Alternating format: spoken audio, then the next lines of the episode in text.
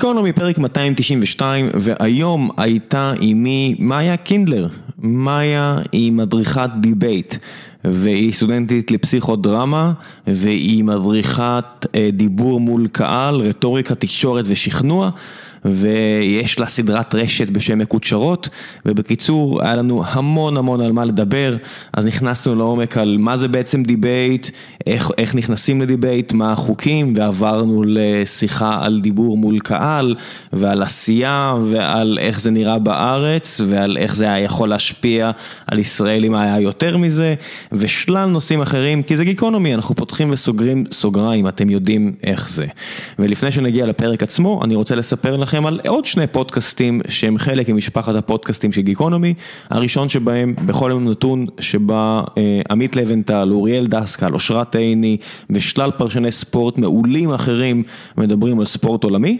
וציון שלוש, שבו איציק ששו, יוני נמרודי, אושרי, משה, אני, מדברים על כדורגל ישראלי, שאומנם לי פחות בא לדבר עליו לאחרונה, וגם מצבה של אה, הפועל באר שבע שלי, אבל סלווי, למען הפוד הכל, ואני רק אזכיר לכם, אה, לפני שנגיע לפרק עצמו, שאנחנו עדיין מחפשים אה, ומוסיפים נותני חסות ל-2020, יש כל מיני חברות כבר שהגיעו להסכמים, ואני אשמח לשמוע מעוד חברות ועוד אה, גופים שמעוניינים אה, לנצל את העובדה שיש לשלושת הפודקאסטים האלה כרבע מיליון האזנות.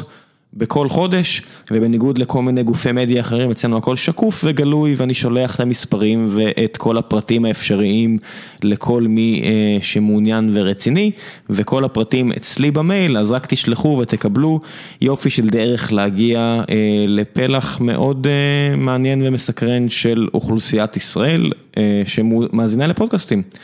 ועכשיו אה, די לקשקש, גיקונומי, פרק 292 עם מאיה קינדלר. תהנו.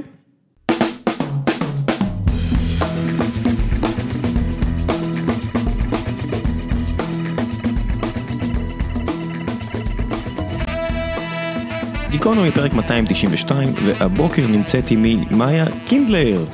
בוקר טוב. בוקר טוב. מעולה. יש לנו המון על מה לדבר, כי כשהמליצו לי אה, להביא אותך, והרבה פעמים אני מקבל אה, המלצות מגולשים, יש לנו כזה דף כזה של אנשים יכולים אה, להמליץ על אנשים, ואז אם עוד אנשים המליצו עליהם זה כבר מושך את התשומת לב שלי, ואז אם מישהו שולח לי מייל, היי, לא יודע אם שמת לב, אבל המלצתי לך על מישהי, אז זה כבר ממש מושך את התשומת לב. אז אה, פניתי אלייך והנה את פה והסתכלתי על כל הדברים שאת עושה וגם שלחת לי ויש לנו המון על מה לדבר. לגמרי.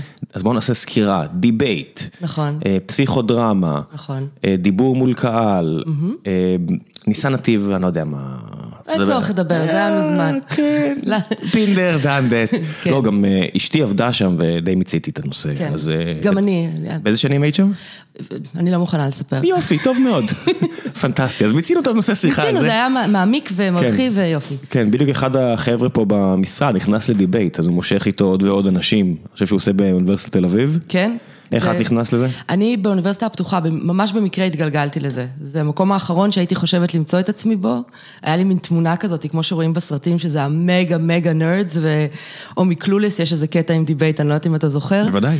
והאמת שמה שקרה זה שאני חשבתי שיש שיעור, אני אף פעם לא הייתי מגיעה לשיעורים באוניברסיטה הפתוחה, ופעם אחת אמרתי, טוב, אני אגיע, ואז באתי ולא היה שיעור.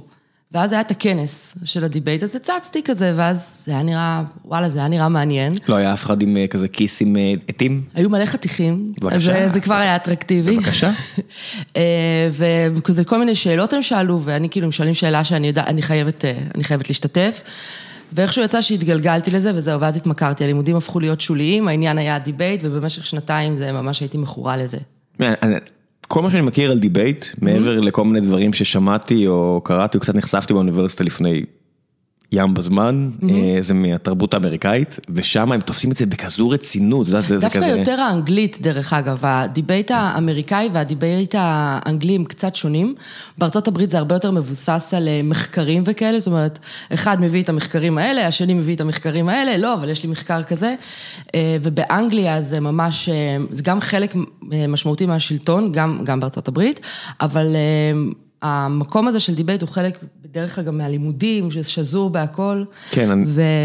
תמיד קוראים על זה שבצרפת יש את הבגרות לכתוב מאמרים פילוסופיים, ובאנגליה זה הרטוריקה הרבה נכון, פעמים. נכון, ובאמת האנגלים מדהימים בזה. יותר טובים מהאמריקאים? חד משמעית? חד משמעית. אוי, לא. לא, לראות אה, דיבייטור אנגלי זה מין, זה וואו, יש להם, אין מה לעשות, יש להם כישרון ורבלי מדהים. כן, גם אה, כשמקבלים תמונות מהפרלמנט שלהם, אתה אומר, עם כל הבלאגן שיש להם עכשיו, שזה לא כזה שונה מכל הבלאגן בעולם, אבל את אומרת, לפחות יש קלאס. נכון, לפחות זה נשמע אלגנטי, גם כן. אם זה מלוכלך, לפחות זה נשמע אלגנטי. הם לא יורדים אחד בשני, על השני, הם סונטים אחד בשני. נכון. מבינה מה אני אומר? זה- כן. זה- הצלפות. זה הרבה יותר כואב אבל, אני כן, חושבת. כן, זה בשום מקום. כל הכבוד, אה, ההצבעה הזאת הייתה כושלת לתפארת. אז תחשוב מה זה שאני התחרתי נגיד באליפות אירופה בשנה הראשונה שלי בדיבייט והייתי מול קבוצות אנגליות וזה מאוד מרתיע כי יש להם מאוד קשה, א' זו שפה ראשונה בשבילם שזה משהו אחר שזה שפה שנייה בש, בשבילנו. בוודאי. וגם אה, זה שזור שם מגיל כל כך צעיר הם אה, שולפים את זה, זה, אבל זה גם מדהים, אתה מצד אחד נלחם בהם ומצד שני וואו. מאיזה גיל הם עושים את זה? באיזה, דיבייט הוא תמיד חלק מהאוניברסיטאות, אבל שם גם מתיכונים וגם, אה, אני לא יודעת בדיוק באיזה גיל הם מתחילים, אני חושבת שזה כן משתנה מבית ספר לבית ספר, אני לא בטוחה שבכל בית ספר יש את זה, אבל אני חושבת שכמעט בכל בית לא, ספר. אני בטוח שיש את הבתי ספר שבגיל 11 את בהיריון, ויש את הבית ספר שבגיל 11 את מגיעה בחליפה ו... אפילו לפני. פערי מעמדות די מטורפים שם. מתי זה כיתה ד' שאני יודעת שזה... עשר. זה עשר, אז כן, כן, פלוס. מינוס. משהו כזה. כן, זה זה די, אה, זה- זה תת תרבות מטורפת שרוב הישראלים לא מכירים, ולכן תסבירי בכלל על מה מדובר. אוקיי, נכון. אמ, אז דיבייט בעצם זה דיון מאורגן, שהוא יכול להיות אה, משהו שמשמש באמת לפוליטיקה, לפרלמנט, לליבון סוגיות, אמ, ואני, אבל אני אתייחס אליו באמת כ, כספורט. שדרך אגב, אני לא יודעת אם אתה יודע, אבל דיבייט הוא ספורט ואני ספורטאית מצטיינת. אם יש דבר שלא חשבתי שאני אי פעם אקבל מלגה עליו, זה מלגה של ספורטאית מצטיינת. אני שיחקתי שח בנעוריי, את לא מפחידה אותי פה. ויש סיפור מצחיק איך דיבייט הפך להיות ספורט, אז לפני שאנחנו, שאני אסביר טיפה מה זה דיבייט, אם כבר הגענו לזה, אז פותחים. סוגריים, זה גיקונומי, זה הקטע שלך. סוגריים, תפתחו כן. סוגריים. נפתחו. אז אה, יש את, אה, את התחרות, תחרויות באילת של, הספורט של האוניברסיטאות, נראה לי קוראים לזה אסא או משהו כזה. והחבר'ה מהדיבייט גם רצו שבוע באילת, למה לא? נחמד. אז אה, חבר'ה מדיבייט הלכו לשכנע את אה, ראש אסא שדיבייט זה ספורט, והתוצאה היא שדיבייט זה ספורט, כי... כי זה העבודה שלהם, העבודה שלהם זה לשכנע. כי העבודה שלהם זה לשכנע. ודרך כן. אגב, הם השתמשו באמת בשח, בגלל שברגע ששח נחשב לספורט, אז כבר מאוד קל להראות. כן, כן. כבר הורדנו ש- שגם דיבייט. הרוס- הרוסים של השח דחפו את הרגל פנימה והרבה נכנסו אחריהם. אז כבר כן. יש לך דוגמה רלוונטית להשתמש בה, וזה לא, לא באמת כן, בעיה. בטוקיו כבר יהיה e-sports, זהו, זה העניין הזה של אה, הכל פרוץ. כן, עדיין, כאילו, הפה שלי היה פעור כשראיתי שאני ספורטאית מצטיינת. זה באמת, אם יש דברים שלא חשבתי שאני אקבל עליהם מלגה, זה זה. המצ... המציאות מפתיעה מתמיד. כן. אז רגע, אז אני מחזיר אותך לחוקי הדיבייט. נכון, אז חוקי הדיבייט, אז יש לנו איזשהו נושא שאנחנו מדברים עליו. הנושא יכול להיות החל ממשהו רציני כמו האם צריך לחקור או לא לחקור ראש ממשלה מכהן, הוא יכול להיות נושא שקשור למגדר, לפוליטיקה, לזכויות אדם, זה גם יכול להיות משהו כמו מדע בדיוני, האם לספר לציבור שמטאור הולך לפגוע בכדור הארץ או לא, מה עדיף, שידוכים או dating, כל מיני נושאים כאלה, יש שני צדדים, צד שהוא בעד, צד שהוא נגד. אהבתי ששמת את זה על אותו משקל, כזה מטאור פוגע בכדור הארץ, שידוכים או דייטים. נכון, כן.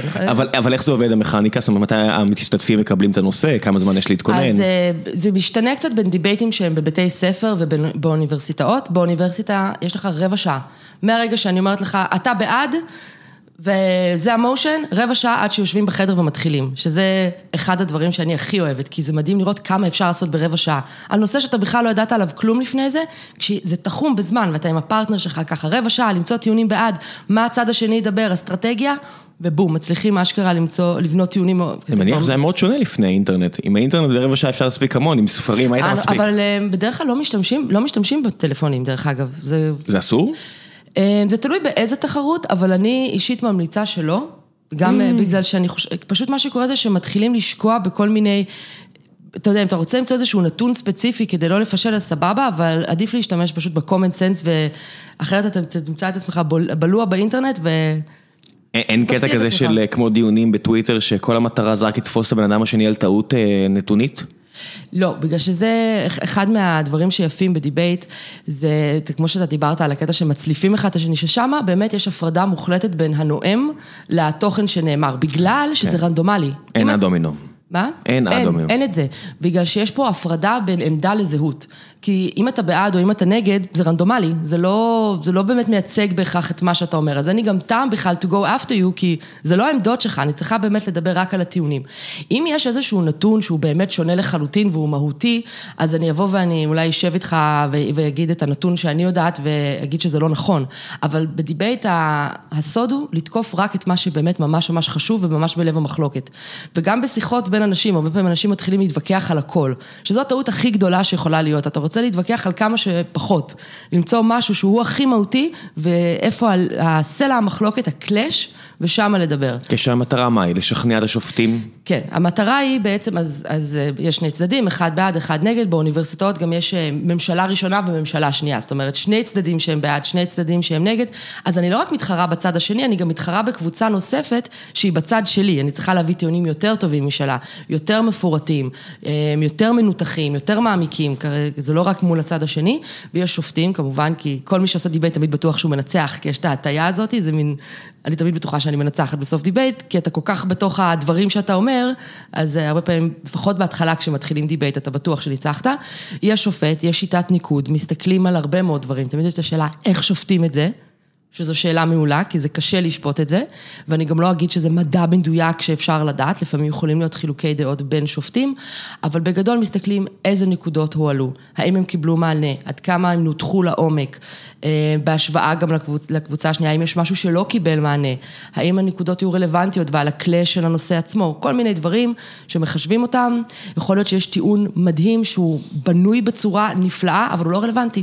אז הוא לא מקבל ניקוד. אז אני לא הבנתי את זה, כי אני שמעתי איזה פרק של רדיולב לפני כמה שנים, mm-hmm. על uh, בחור שחור queer, ממשפחה שבחיים לא הייתה באוניברסיטה, mm-hmm. והוא איכשהו גילה דיבייט בתיכון, mm-hmm. והוא התאהב בזה, אני קצת תכף... ראיתי, זה סרט, לא? היה כנראה גם סרט. כי זה אוקיי. מבוסס עליו, והוא. פשוט... דיבר נורא נורא נורא נורא נורא מהר והסיט הדיון תמיד לעניינים של אה, LGBT, E, וואטאבר, אה, והוא הגיע עד למצב שהוא לוקח את האליפות כי הוא פשוט מצא את הפרצות בחוק של אני אדבר על מה שאני רוצה ואתם תשפטו אותי לפי מה שאני אומר כי זה החוקים. לא. אם הצלחת להוכיח לבנות טיעון של למה זה הנושא, אז בסדר גמור, כן? אבל אתה, כן. כמובן הרלוונטיות זה אחד הנושאים הכי חשובים, וזה גם אחד הדברים שבשיח הציבורי כל הזמן מתפספסים. זאת אומרת, האם בכלל מה שאני אומרת עכשיו רלוונטי באמת למה שאנחנו דנים עליו, אז ב debate זה קריטי. כן. ויש מלא מונחים על hijacking ו squirrel וכל נכון, מיני כאלה, נכון. יש ממש לכם טרמינולוגיה שלמה. יש, זה, זה, זה, תשמע, זה ספורט, סתם. כן, לא, ברור, כמו, כמו כל דת תרבות, יש, יש ז'רגון. יש כל מיני מושגים, ואני באמת, אה, צריך גם להתנסות לעשות בזה, כי זה דבר שקצת קשה לדמיין אותו. זאת אומרת, את הסדר של הדוברים, באיזה, ש... באיזה שלב אפשר לשאול שאלות, איזה שאלות אפשר לשאול. אמ, התפקידים השונים, נגיד, לצורך העניין, הדובר הראשון, שהוא ראש הממשלה, יש עליו גם אחריות למסגר את ה debate, בעצם להגיד על מה אנחנו הולכים לדבר, ולהציג מכניזם, זאת אומרת, יש פה הצעת חוק לצורך העניין, אז מה הצעת חוק, איך זה הולך לפעול, כל הדברים האלה, כי יש לו אחריות שהדיון יהיה כמה שיותר ממוקד. כשדיון מתפזר ולא אחד מדבר על זה, זה מדבר על דבר אחר, יש לנו דיון לא טוב. רגע, יש לנו אה, ארבעה צוותים, שניים נכון, בעד, אה, שניים, שניים נגד. נגד. אה, הצוותים הם מעורבים, אני מניח, אה, יש איזה שהם חוקים מגדריים, אה, גילאים? לא, אין שום חוקים אה, מגדריים. מותר, מותר הכל. מותר הכל. אגב, זה באוניברסיטאות, אני רק אגיד, באוניברסיטאות, אצל ילדים ונוער, הם, זה שתי קבוצות של, של שלושה, שלוש ושלוש. אז זה כבר ספורט מיוחד, כי אפילו בשח יש הפרדה. בין גברים לנשים? כן. זה הזוי. אה, בעיניי. זה אחד הנושאים היותר מדוברים, כן. ועובדתית, זה נשבע רק ששחמטאית בשם אה, פולגר אה, ואביה שהחליט שהוא מגדל גאונות, ויש לו אפילו ספר על זה על איך לגדל גאונים, אז הוא שבר את הפרדיגמה והיא התחרתה בשח גברים, mm. אבל לעניות דעתי היא היחידה. זאת אומרת, חוץ ממנה יש הפרדה. אני יכולה להבין איזשהו היגיון כמו שמראים שבנות, אם הן לומדות מתמטיקה רק עם בנות, אז זה בעצם טוב בשבילן שיש משהו ש... אבל זה ספורט. נכון, נכון. אבל זה ספורט. אה, אבל עזבי, זה נושא כן. אחר ולא ניכנס אליו, אז אני מחזיר אותנו לדיבייט. אז כן, אז יש לנו שתי, אה, שתי קבוצות לכל צד. אגב, אני רוצה רק להגיד מראש, אני רוצה להתנצל בפני קהל המאזינים על הטעויות בעברית שהולכות להיות, ואני יודעת שזה מכאיב לאנשים באוזניים, אבל לא היה לי סיכוי, אבא שלי אומר בניינות וכיסאים, אז עצם העובדה שאני מדברת זה נס, ואני באמת מתנצלת על זה מראש. את לא תנצחי אותי פה, אנשים, אה, אני... אפילו אני מוכנה שיספרו לי את הטעויות וזה, אני... אל תדאגי, אני מושך את האש, אני בתפקיד הזה שרץ וצועק, תראו בי, תראו בי, מעולה. פנטסטי לגבי זה. אז, אז debate, כן. את אומרת, אין, אין הפרדה מגדרית, יש לנו שניים ושניים. נכון, גם בדרך אה, כלל יש אה, איזשהו סוג של אופי לתפקידים, כי יש את המרחיב, שזה תפקיד למשל שאני עושה, שהוא בדרך כלל. הדובר הראשון מבין השניים, הוא מציג את הנושא, את הנושא וככה מוכר אותו ומנסה לדבר בצורה הכי משכנעת, להסביר כמה זה חשוב להלהיב ו... ו... אה, לתת טיעונים שהם אה, מורכבים ו... הוא הראשון? הוא הראשון. איך הסדר הולך? אני עוד שנייה אסביר, אבל כן. כן. השני הוא המסכם, שהתפקיד שלו, אם אתה בסוף, אז בכלל לסגור את הכל, אבל גם לקשר את הראשון ל debate. כלומר, אולי אני אביא טיעון ואני ארחיב, הטיעון יהיה מאוד מאוד אה, שרשור לוגי, מורכב, ואז הוא יגיד למה הטיעון שלי מנצח את ה debate הזה, שזה טיעון בפני עצמו, למה הטיעון הזה חשוב. בהקשר למה שנגיד אמרת. איך שזה הולך זה שמתחילים עם החצי הראשון, אז נגיד, אני בקבוצה של ממשלה ראשונה, ויש קבוצה מולי של אופוזיציה ראשונה, אז קודם כל עולה הדובר הראשון מהממשלה, דובר מהאופוזיציה הראשונה, דובר שני מהממשלה הראשונה, ואז, זה קשה כאילו בלי ידיים, אני רגילה להסביר עם ידיים. אני מסביר עם ידיים, אני מסתכל. אתה מסתכל, אתה שלא מבין, זה זה- מה זה שחשוב. בשואו, אוקיי. כן. ואז הדובר אה, השני של האופוזיציה הראשונה, ואז עוברים לצד השני. אז יש לך את הדובר הראשון של הממשלה הראשונה, אה, שנייה, אופוזיציה שנייה. עד. כמה זה, מה עדיף? מה עדיף? אז בגדול, אחד מהאומנות של לבחור מושן זה שהוא אמור להיות אה, שמכל פוזיציה שאתה תקבל, יש לך את אותו סיכוי לנצח. אז זה גם צריך להיות נושא שהוא באמת שנוי במחלוקת, והוא הוא מאוזן, זאת אומרת, אה, יש לך טיעונים טובים משני הצדדים שאתה יכול להביא, וקייס משמעותי. נאצים, בעד או נגד? בוא כן, נתחיל. בוא, לרצוח תינוקות, כן או לא, זה מין, זה אפשר כתרגיל, אבל כן. לא, זה לא יהיה לך זה לא דבר כזה. זה טוב. תמיד יהיה נושא שהוא שנוי במחלוקת, שיש פה לשני הצדדים, גם אם לנו יש בבירור אה, איזשהו צד שאנחנו מאמינים בו, יש צד שני, שזה היופי ב debate, שאתה פתאום מגלה היגיון בצד שאתה בכלל לא האמנת בו, כי אתה צריך לייצג אותו, והרצון לנצח גורם לך למצוא טיעונים ולהבין תפיסת עולם שהיא שונה לחלוטין משלך. כן, אני מנסה לחשוב, כי יש כל כך מעט נושאים שאני אומר, לא הייתי יכול אה, לייצג את הצד השני ממני, יש כל כך הרבה נושאים שאני... יש כל כך מעט שאני מרגיש, כן, זה, זה, זה לגבי זה אני בטוח. אגב, משהו מעניין זה שאני אני מצאתי שלפעמים דווקא הצד שהוא שונה ממה שאני מאמינה בו, הרבה יותר קל לי לנצח איתו. בגלל שכשיש משהו שאנחנו מאמינים בו, יש לנו המון קפיצות לוגיות, כי זה נראה לנו פשוט נכון, כי... הכנסת רגש. כן, הכנסת רגש ואתה לא קולט שיש לך פה איזשהו assumption, assertion, שהוא לא באמת הוכחת את זה. כשאתה מייצג משהו שהוא, שהוא הפוך לעמדה שלך, אז אתה שם לב לכל מקום, אתה ממש צריך לבנות שרשור שהוא נורא נורא הדוק, הרבה יותר קשה להפיל אותו לצד השני. וה blind spots שלנו זה דווקא הרבה פעמים בדברים שאנחנו מאמינים, אז ב debate זה לאו דווקא ישרת אותנו. יודע, במתמטיקה או פילוסופיה, תמיד יש איזה שהן טאוטולוגיות, איזה שהן אקסיומות. שמהם אפשר לבנות למעלה טיעונים, אם זה טיעונים מתמטיים או טיעונים נכון. אה, פילוסופיים. איך זה עובד ב debate? מה- מה- ממש אתה- דומה. אתה חייב להגדיר, אה, אוקיי, אנחנו חייבים להסכים על אלה, מזה אני בונה קדימה? אני אישית מאמינה שאי אפשר לנהל דיון אם אין לנו איזשהו premise, איזשהו בסיס שאנחנו מסכימים עליו. זאת אומרת, אם, אם אין לנו הבנה שנגיד חיי אדם הם חשובים, או, אז, אז איך אנחנו יכולים לנהל איזשהו דיון? זאת אומרת, צריך איזה שהם, למצוא את המחנה המשותף, דבר ראשון, איזשהו פרמיס שאנחנו מתחילים איתו, שאנחנו מסכימים לגביו. ומשם גם מתחיל שרשור. אני אתחיל במשפט שאף אחד לא יתווכח איתי עליו, אוקיי? כמו, הדבר הכי חשוב במקרה הזה הוא הילדים. האם יתווכחו איתי על זה? אני נגיד, יכולים להתווכח איתי על זה, אבל אני אניח נגיד שלא. ואז זה ממש לתקוף לך את ראש הפירמידה אולי. לאט לאט לבנות עוד משפט, וכאילו עם X מוביל ל-Y, ואז ללכת לדבר הבא, ממש כמו בלוגיקה, שבונים אה, זה, זה אותו דבר. זה הוכחה, הוכחה מושלמת, זה הוכחה שהיא צעד אחרי צעד, ואז יש לך את המשל. זה ממש אותו דבר. בסוף. זה באמת דומה. וגם כשאתה בא לתקוף ולעשות ריבטל, קוראים ריבטל זה כשעונים בעצם לצד השני, אז uh, אתה רוצה למצוא חורים, אתה רוצה למצוא קפיצות לוגיות, אתה רוצה למצוא דברים שלא מסתדרים. ומי. האנשים שמגיעים לזה? בדרך כלל חבר'ה שלומדים משפטים, חבר'ה שלומדים פילוסופיה? כל מיני. זה אחד הדברים המ- המפתיעים. אה, אני כן חושבת שאני הייתי קצת שונה בנוף, אבל יש גם, אתה יודע, כל מיני, כל מיני טיפוסים שבאים, הרבה באמת באים ממדעי המדינה, אבל גם הרבה שבאים מפסיכולוגיה, הרבה שבאים מ... מהכל, האמת. בזה יש לנו גם נחיתות נורא גדולה, מדעי המדינה בארץ נתפס כמעט כ... כתחביב, את יודעת, פוליטיקה, ב... באמת אני אומר, אבל פוליטיקה באנגליה ובארצות הברית זה מקצוע, את יודעת, יש לנו איזה עובד פה בחברה האמריקאי, הוא גדל בבולטימור, ושהוא למד social studies, הוא ידע שהוא הולך להיות בפוליטיקה, כי זו Mm-hmm. תעשייה עצומה שם במרילנד ובוושינגטון ו yada yada yada. וגם ואתה לומד- חשוב הרקע הלימודי. בוודאי, ואתה הולך. להרווארד כדי לנסות להתקבל להיות עוזר פרלמנטרי של איזה מישהו משכוח האל באוקלהומה, רק כדי להתקדם עוד שלב ועוד שלב, וזה קריירה. ובארץ אני מסתכל זה נשמע כמו חלום. אה, כן, החלום ושברו, הוא עובד פה כי... אוי. כי הוא גילה, את יודעת, הוא גילה שהכל זה הסמויה. אה, וכל הטי- כל הטיעונים זה סבבה, עד שאתה מגלה שבסוף יש צ'ק שמישהו צריך לחתום עליו, והכל כן. רקוב מהשורש. נכון, אה, זה מאוד שונה בארץ ממה שאתה תיארת, ללא ספק. אבל, את עבדת עם פוליטיקאית, עבדת עם, מישהי שאפילו הייתה אורחת פה בפודקאסט, עם אה, אה, שרן. שרן. שרן, שרן, נכון. נכון. אה, אה, אז דבר ראשון, כשאני הכרתי את שרן, היא עדיין לא הייתה פוליטיקאית. הייתה, אבל לא, לא ברמה הארצית. ממש בהתחלה, אוקיי? כן. זאת אומרת, אני לא, אני לפחות מבחינתי, העבודה בינינו, היא הגיעה, היא הייתה בעצם הג'וניורית שלי, ואז, אה, זאת אומרת, היא הייתה בשנה ראשונה, ואני ממש נלחמתי עליה, אני מאוד אהבתי אותה. יש בה פתיחות, שאני חושבת שהיא מרעננת גם לראות אותה בפוליטיקה, אני באמת מאמינה שהיא באה אה, ממקום טוב, חשוב לה לעשות טוב, ועבדנו ביחד גם ב... בתחרות, נראה לי אפילו שתי תחרויות אה, שהתחרנו ביחד, היה ממש כיף, כן. ו- אבל זה, אני מבחינתי הדינמיקה? פוליטיקה, לי פוליטיקה, הדינמיקה בין הזוג, כימיה זה מאוד חשוב.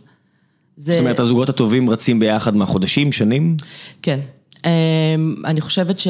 תחשוב שיש לך רבע שעה, כמה אתה צריך עם בן אדם להיות במקום שכבר מבין אותך. אני אומרת נקודה, טוב, בוא נדבר על זה, כן, סבבה, הפרטנר שלי כבר יודע לאן ללכת, זאת אומרת, אה, גם... מי נועץ? הנועץ זה השני בסוף? מה זה נועץ? נועץ זה כאילו, משל, זהו, זה הטיעון, יודעת, פלח, זה זה הנקודה, זה ה-bottom line, הנה הסיבה. התפקיד של השני זה לטעון טיעונים למה מה שהראשון אמר מנצח, להרחיב את הראשון קצת אם צריך, לתקן את הנזק שעשו, כי הרי אם אני דיברתי אחריי מישהו דיבר, אז הוא ינסה להפיל לי את הנקודות.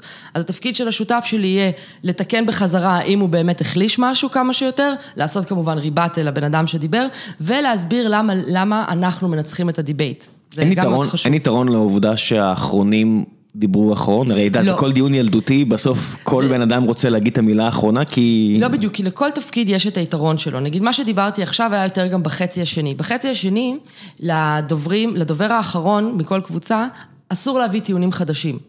אז יש לו איזשהו, אמנם אתה הבן אדם שמדבר אחרון, אבל אסור לך להביא טיעונים חדשים, בגלל שאז אה, אין אפשרות לענות, ואתה לא מנצח ב debate כי דיברת אחרון. אז אסור להביא חומר חדש, כי כל חומר צריך שיהיה אפשרות אה, להתייחס אליו, אז אתה רק יכול להסביר למה זה היה לב המחלוקת. וגם יש חשובות למשהו שנקרא engagement. זה נגיד אם אני מהחצי הראשון, כדאי לי לקחת שאלה מהחצי השני, כדי שיציגו בפניי את ה case. בדרך כלל יש מה שנקרא POI, Points of Information, שבהם הצד השני שואל איזושהי שאלה, אומר איזושהי אמירה שמבהירה מה, על מה אנחנו הולכים לדבר כדי לתת הזדמנות לצד הראשון ככה להתכונן לזה ולהגיב לזה. אז יש יתרון לכל מקום, זאת אומרת, אה, זה שונה קצת תפקיד, אם אתה אופוזיציה ראשונה, אופוזיציה שנייה, זה יתרונות שונים. זה כיף להיות אופוזיציה ראשונה, כי אתה ראשון לפרק ולהפיל ולהביא את כל הבעיות. למה זה רע ולמה זה, יש בזה משהו מאוד כיפי. אופוזיציה שנייה, יש לה את המקום של, כאילו, כל מקום יש לו את התפקיד שלו. את- את אמרת, מקודם ציינת העובדה שאני מתחרה למשל בקבוצות דוברות אנגלית, שזו שפת האם שלהם, והם חושבים בשפה הזו.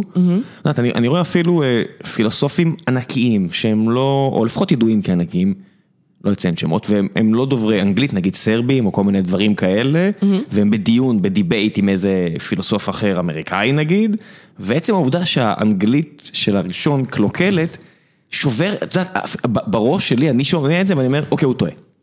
דבר ראשון, אתה צודק, ואין הרבה דברים מתסכלים כמו ל- ל- לומר את הנקודות, ואז אחר כך עולה קבוצה אחרת ואומרת בדיוק את מה שאתה אמרת, אבל יותר יפה, בוודאי. וזה זה יכול להיות מאוד מתסכל. אבל שני דברים. דבר ראשון, יש שני break-ים בתחרויות אה, בינלאומיות. הראשון הוא break של אה, אנגלית שפת אם, והשני הוא שפה שנייה. זאת אומרת, שגם אם אני לא עשיתי break עם השפת אם, אז, אה, אז יש לך, את אתה גם מתחרה בשפה שנייה. זאת אומרת, יש שני חצאי גמר ושני רבעי גמר ושני גמרים. זאת אומרת, לא באמת, את לא באמת מתחרה ראש בראש עם האנגלים. אבל אתה את... יכול, כי אתה כן מתחיל להתחרות איתם, ויש גם ישראלים שזכו בתחרות כשפה ראשונה, שזה מדהים, תחשוב על זה שהם התחרו מול אנשים, והם עשו ברייק בזה שזה כשפה ראשונה. והאנגלית שלהם היא אנגלית של ישראלים? אם, אם לא, לא, כן, יש להם אנגלית של ישראלים, ויותר מזה, אם הם נגיד באו מארצות הברית או משהו כזה, אז הם לא יכולים לחשב כשפה שנייה. לא, יש, את יודעת, כן. את יודעת, שותף לי פה בחברה, מי שעשה איתי את הפודקאסט, דורון, יש לו אנגלית פרפקשן, את יודעת, זה ללקק את האצבעות, אני כל כך נהנה ש... יש להם אנגלית טובה, אבל הם כן. לא חיו בארצות הברית לצורך העניין. זאת אומרת, הם לא חושבים לגמרי באנגלית. אה, אני לא יודעת איך הם חושבים, כי לא הייתי במוח שלהם, אבל יכול להיות... לא, נורא קל, שאת רואה בן אדם אה, מדבר, ואת רואה שהוא לא נתקע, שהדיבור חלק לחלוטין, זה בדרך כלל אומר שהוא לא מחפש מילה, אתה יודע, תראה מה קורה, אתה, אתה הולך לזיכרון המטמון שלך, לא מצאת, אתה הולך, ל, מתחיל לחפש עכשיו את המילה, איך אתה אומר את זה בשפה, ואת כן. הכיוון, כן. אתה לא הופך מילים, ה grammar נקי. אני חושבת אבל שבישראל יש הרבה אנשים, אני יכולה להעיד גם על עצמי, שאני, יש לי כמה שפות בראש. נגיד, לי יש גם אנגלית וגם עברית לפעמים. הכל בסדר, אבל זה, עדיין, זה עדיין אומר שיכול מאוד להיות שתרוצי לאיזשהו טיעון, והשפה שתעלה לך עם הטיעון זה עברית. אין ספק, זה הרבה יותר קשה, זה לא, יש פה מחסום של שפה, שמאתגר.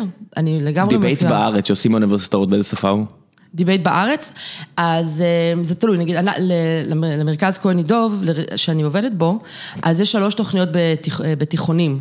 ששם אה, יש 180 תיכונים בארץ שכבר נכנס ה debate אליהם, וזה באנגלית. אנחנו מלמדים את המורות... פנטסטי. כן, זה מדהים. אנחנו מלמדים את המורות לאנגלית ללמד debate, ואז אנחנו מארגנים את התחרויות. יש גם, אה, וזה גם ממומן על ידי שגרירות ארצות הברית, שזה פרויקט מהמם, ויש אה, גם תוכנית בתל אביב, בתל אביב יפו, שיש, בו 20 בתי, שיש בה 20 בתי ספר, זה גם באנגלית, ויש גם תחרות ארצית בדיבייט בעברית. באוניברסיטאות זה בעברית, אבל כשמתכוננים לטוס לאליפות אירופה או אליפות העולם, אז כמובן שמתאמנים באנגלית, כדי אתה יודע, אתה לא תעשה פעם ראשונה באנגלית שמה. מי הכוכבים הגדולים? יש כוכבים גדולים של דיבייט שזלגו החוצה, שהשתמשו בכלים האלה כדי... אה, אני חושבת שכל מי שלומד דיבייט, זה נותן לו כלים מטורפים אחר כך. מהכוכבים, אה, מהסלבס שהיו דיבייטורים, לא, אנשים, זה לא יכול, את יודעת, סלבס הרבה פעמים זה אנשים מתעשיית הבידור, לא יעזור. כן יכולה להגיד לך משהו משעשע, שכאילו בליגת הדיבייט, אז מי שממש טוב, זו תכונה מאוד נחשקת. אז זה נורא יפה לראות בן אדם שאולי במקום אחר היה איזה גיק כזה, אבל בעולם הדיבייט הוא כאילו, אתה יודע, אנחנו מדברים פה על גיקונומי, את יודעת, זה בסופו של דבר אנחנו אוהבים את ה vertical העמוק. זה המקום, תקשיבו, אתם כאילו באים לשם, ואם אתה טוב בדיבייט, אז זה מין כל הבחורות לרגליך, אתה אל. תראי אותך, את מוכרת דיבייט פה as you speak. לגמרי, זה אחד הדברים הכי סקסיים, אני חושבת שיש, שמישהו עומד ומצליח לבטא את עצמו ולהביא רעיונות בצורה שהיא... אה, משכנעת, מעניינת, אה, זה מאוד מרשים. אבל, אבל זה לוגי, זה לא, זאת אומרת, יש, יש כל מיני, אה, סטס אמן פיתוי, כל מיני כאלה, יודעת, אם נלך לאסף יצחקי, הסטנדאפיסט, שהוא עושה את הפרודיה על כל אמנות הפיתוי, אז לכו לראות אם אתם לא מכירים. אחלה סטנדאפיסט, אבל זה, זה, גולת הכותרת זה הסרטונים האלה. אוקיי. Okay. אני לא אשים אפילו לינק אליהם, כי בטח מישהו... אני אחפש אותם לבד. כן, סטס אמן פיתוי, לכו לראות את זה, ושאתה לומד את כל השטויות האלה, לא שטויות, למה, אני לא יודע, אני לא יודע, אז אני לא אזלזל, אבל כשאתה לומד את הדברים האלה, אני מניח שיש שם הרבה משחקים פסיכולוגיים וכל מיני כאלה. את יודעת, קראתי את המשחק של ניל גיימן, אז הוא, הוא כותב על זה שזה היה כל הזמן טריקים. דיבייט זה גם טריקים או שזה רק הלוגיקה? אני ממש שמחה ששאלת את השאלה הזאת, כי זה אחת השאלות הנפוצות שגם שואלים אותי. דיבייט זה לא דמגוגיה, להפך, בדיבייט כשופטת, כשאני מקשיבה, המטרה שלי זה לנסות לשים את הסגנון בצד ובאמת להקשיב לתוכן ולחוזק של הטיעונים, לחפש עד כמה הם באמת קונסיסטנטיים, עד כמה הם מעמיקים, עד כמה הייתה תגובה עניינית למה שהצד השני אמר, והרבה פעמים נגיד אתה יכול להקשיב כשופט ולהגיד וואו, טוב נראה לי שהממשלה הראשונה ניצחה, אתה חוזר אחר כך, אתה מסתכל על מה שכתוב ואתה אומר, רגע, אבל בעצם הם לא...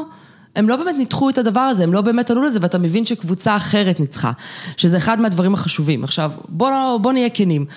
אי אפשר להתעלם מסגנון. אני תמיד אומרת, מסגנון אי אפשר להתעלם. אם מישהו בא והוא מתחיל לדבר בצורה נורא, נורא, נורא חסרת ביטחון, גם אם הדבר מבריק, יהיה קשה לראות את זה. אבל לתוכן קשה, לה... ולתוכן קשה להקשיב. כלומר, להקשיב לתוכן דורש מאיתנו הרבה מאוד... אמ, משאבים אינטלקטואליים. מה? אתה צריך למסמר אותי. אתה לעשות- צריך כן. ממש להתרכז ולהיות פעיל כדי להקשיב למישהו שיש לו סגנון רע ותוכן טוב.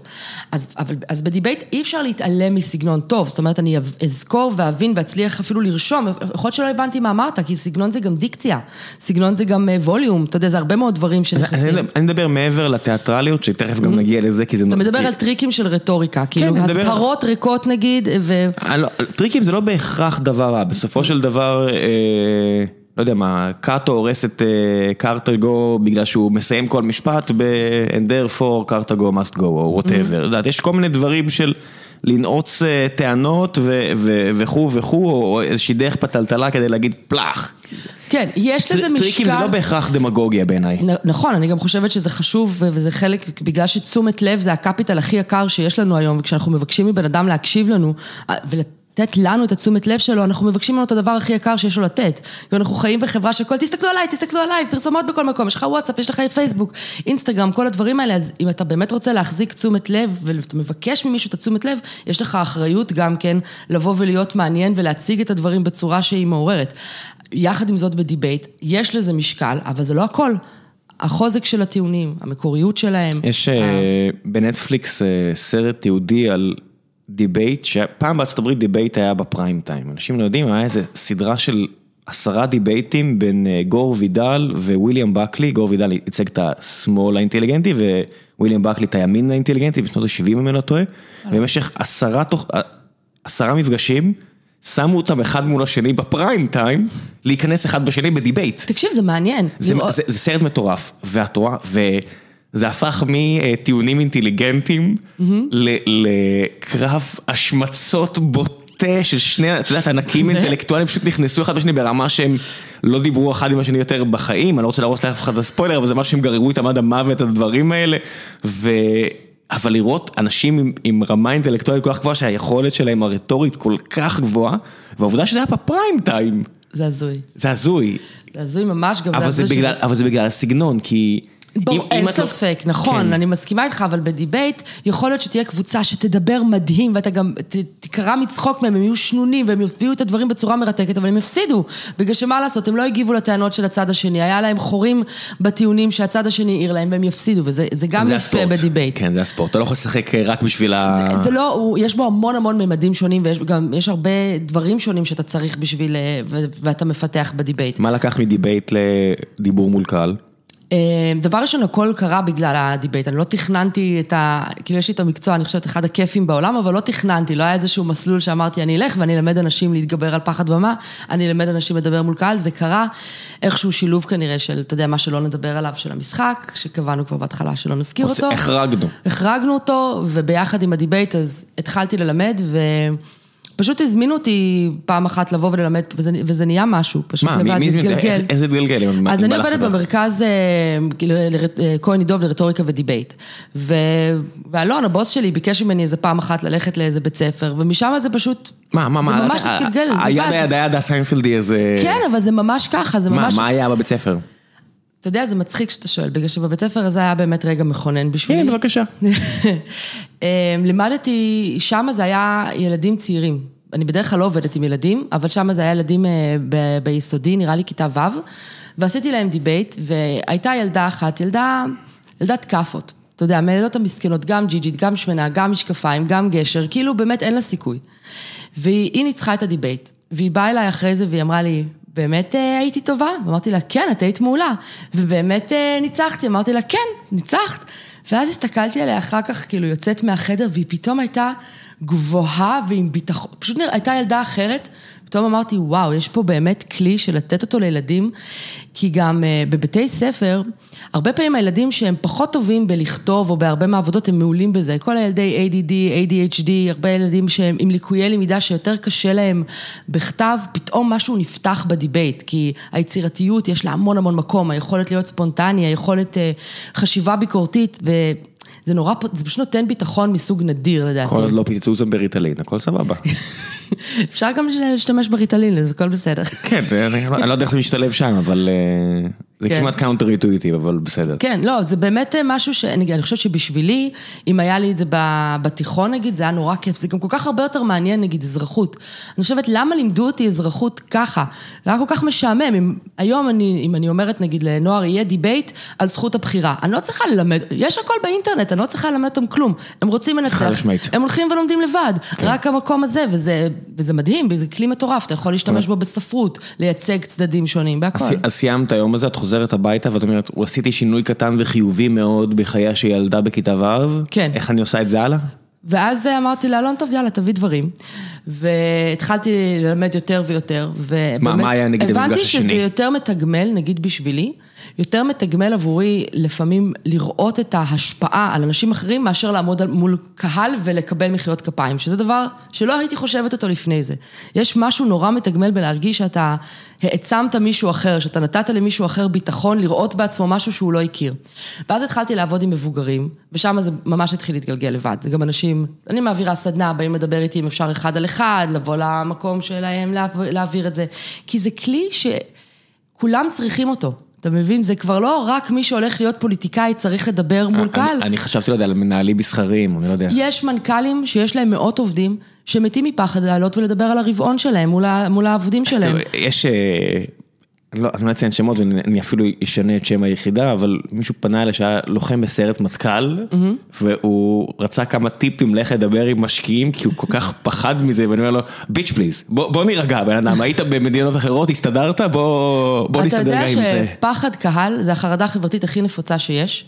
אמ, יש מחקרים שאומרים שזה אחד מתוך שלושה, יש מחקרים שאומרים שזה 40 אחוז, אה, זה, ואפילו כאלה שאומרים שזה חצי מהאנשים. זאת אומרת, המון המון אנשים, המקום הזה של לדבר מול לא יפתיע אנשים. אותי אם זה 90 אחוז גם, אם היית אומרת גם 90 אני גם אחוז. מאמינה, וגם אחרי זה אני אסביר לך את הגישה שלי לחרדת קהל, אה, פחד קהל, איך שלא תרצה לקרוא לזה, יש לי אה, איזושהי תפיסה לגבי זה, וזה גורם לאנשים לעשות ויתורים עצומים בחיים שלהם, אם זה לא לקחת משרות שהם יודעים שהם יצטרכו אה, לעלות ולהעביר פרזנטציה על מה שהם עושים, אם זה לא לקום אפילו בישיבת הורים. גם זה גם, זה גם דיבור מול קהל, לבוא ול, ולהעלות איזשהו נושא, זאת אומרת, הרצון שלנו לדבר ולהביע את עצמנו, הוא רצון שאני חושבת שהוא כמעט לכל בני אדם. יש סיכוי שזה גם הולך ומחריף, כי כשאתה כל כך רגיל שהאינטראקציה האנושית שלך היא דרך מקלדת של אה, מחשב או טלפון, הצורך מילא לדבר עם בן אדם אחד, שזה נהיה קשה לחלק מהאנשים, אז לדבר מול קבוצה של אנשים, ושכולם מסתכלים עליך, לא במעגל. לא, זה מצחיק לא שאתה אומר את כן. זה, זה, אני לגמרי מסכימה איתך, ואפילו חשבתי על זה לפני כמה זמן, שאני חושבת שהתגובות, כלומר, שיש בפייסבוק ובכל המקומות האלה, משפיעות מאוד לרעה על האחוז של אנשים שיש להם באמת חרדה קשה, כי תחשוב על בן אדם שבאמת יש לו פחד קשה מלדבר מול אנשים. ואז אתה רואה שכל פעם שמישהו מבטא את עצמו בארץ, בתקופה שאנחנו חיים בה, יש כזאת התלהמות, אתה יכול לספוג, לפעמים על דעה שהיא לא כזאת רדיקלית, כל לא כך בארץ, הרבה- בעולם, בוא- בוא בעולם, נעשה- כן, סבבה, אבל- אתה צודק, בעולם, יש כרגע מקום שהכל מלחמה על זהות, הכל כל כך רגיש, הכל ביצים, אתה אומר משפט אחד וכולם עליך, אז אני חושבת שהדבר הזה גם משפיע בכלל על פחד להתבטא ולהביע את עצמי, ומפה גם כן כמובן הזמן אני אעמוד מול האנשים, אפילו שזה שונה. כי כשאנחנו מדברים, זה בדיוק מה שקורה, שפנים מול פנים, בחיים לא יקרה מה שקורה בכל הרשתות. בוודאי שלא, זה כמו, ש- זה כמו הבדיחה של ג'ו רוגן, שאנשים אה, מרשים לעצמם בגלל שיש זכוכית וקצת מתכת ביניהם בכביש, לצרוח אחד על השני, אבל אם את עכשיו מעלימה את המכוניות, אני לא אעמוד מול בן אדם ויצרח עליו, נכון. ויעשה תנועות עם הידיים. אני פשוט ארגיש, אוקיי, לא, יהיה פה תגרה? מה הולך להיות פה? תגרה, הזאת. כן, תגרה? היה כאילו. לי קטע פעם, שנסעתי, אה, הייתי, אני ירושלמית במקור, נסעתי, ואיזה מישהו נדחף לי לכביש, כזה ממש נכנס לפניי וזה, עכשיו אני כזה, איזה, כל מיני מילים שאנחנו לא נגיד פה, ואז פתאום אני רואה שזה אבא של חברה שלי, ואני כזה, היי יוסי, כן. עכשיו זה מדהים איך ברגע זה מתפוגג, ברגע שאתה רואה מי הבן אדם שיש לו פרצוף, אז בסדר, הוא מהר לעבודה, הכל טוב, כן. אבל שנייה לפני זה, זה היה... ברור, זה גם, זה גם התרבות האמריקאית שמנרמלת את כל הבעיות האלה של, את יודעת, אנחנו נהיים פסיכופטים מאחורי ההגה, road rage, הכל כן, סבבה. זה חמוד, I זה חמוד. road rage, כן, כן.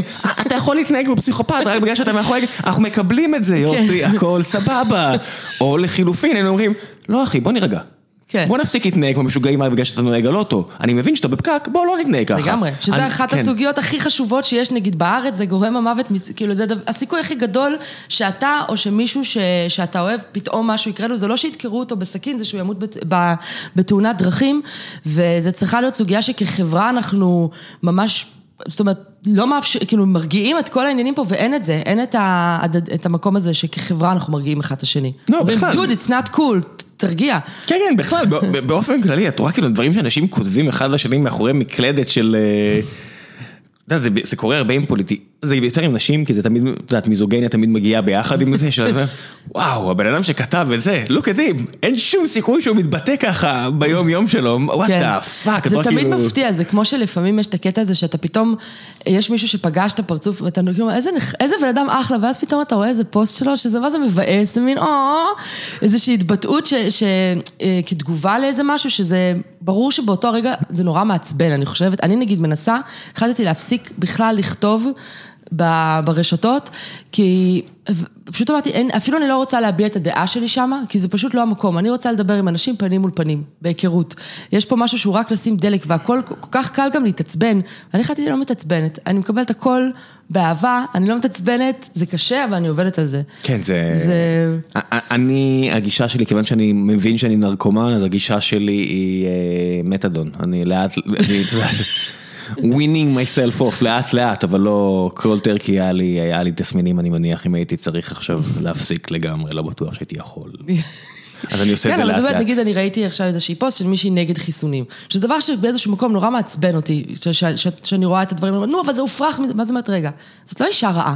בסופו של דבר, היא באמת מאמינה בזה, היא באמת עושה מה שהיא מאמינה שהוא בריא בשביל הילדה שלה. כן. זאת אומרת, באמת לנסות לגלות סבלנות פה, זה סבלנות, זה, זה קריטי לדעתי. אבל הנה הערך, בכל זאת בעניין, זה הסיבה שהרבה פעמים אני כן אה, עושה וכן חשוב לי מי, אה, וזה יישמע לך פתט, אבל מי אה, לייצג נאמנה את קהל אוהדי הקבוצה שלי, כדורגל, אה, זה אוקיי. טיעונים טובים, ועד למתנגדי חיסונים ומדע, ועד לפוליטיקה וכלכלה. איפשהו כן חשוב לי, לא רק לנסות לשכנע, אלא לעלות טיעונים טובים ולא נכון. להתעצבן ולא להיות אשמוק, למרות שקורה לי הרבה שאני כן אשמוק, אבל בכל זאת. לכולנו. אז בוודאי, אבל כן הנקודה אותי שאני כן רואה בזה ערך, שגם אם אתה לא משנה את הדעה באותו רגע, שזה לא צריך להיות המטרה. נכון. זרעת זרע. אני לגמרי, א', אני כל הזמן משתמשת במושג הזה לזרוע זרע, ואני בטוחה שתסכים איתי שהפעמים שהצלחת להיות הכי אפקטיבי, זה שהצלחת לנהל דיון כשאתה לא כועס. בוודאי, אני, אני אומר ש- את זה פה לכל העובדים שלי, אם כעסת, הפסדת. בדיוק. אם אני מרגישה שמישהו עכשיו מעצבן אותי עם הדעה ושיש בי את העצבן, אתה מרגיש את זה ככה בדם, אל תנהל יותר עכשיו את הדיון, אין לך סיכוי. גם אף אחד לא יצליח לשכנע אותי בשום דבר, כי נכנס לפה אגו ונכנס לפה כל מיני דברים, עם, בשביל להצליח לגרום לבן אדם לשנות עמדה לגבי משהו חשוב שקשור לזהות שלו כבר, חייב להיות פה קודם מפגש בין שני כן. בני אדם.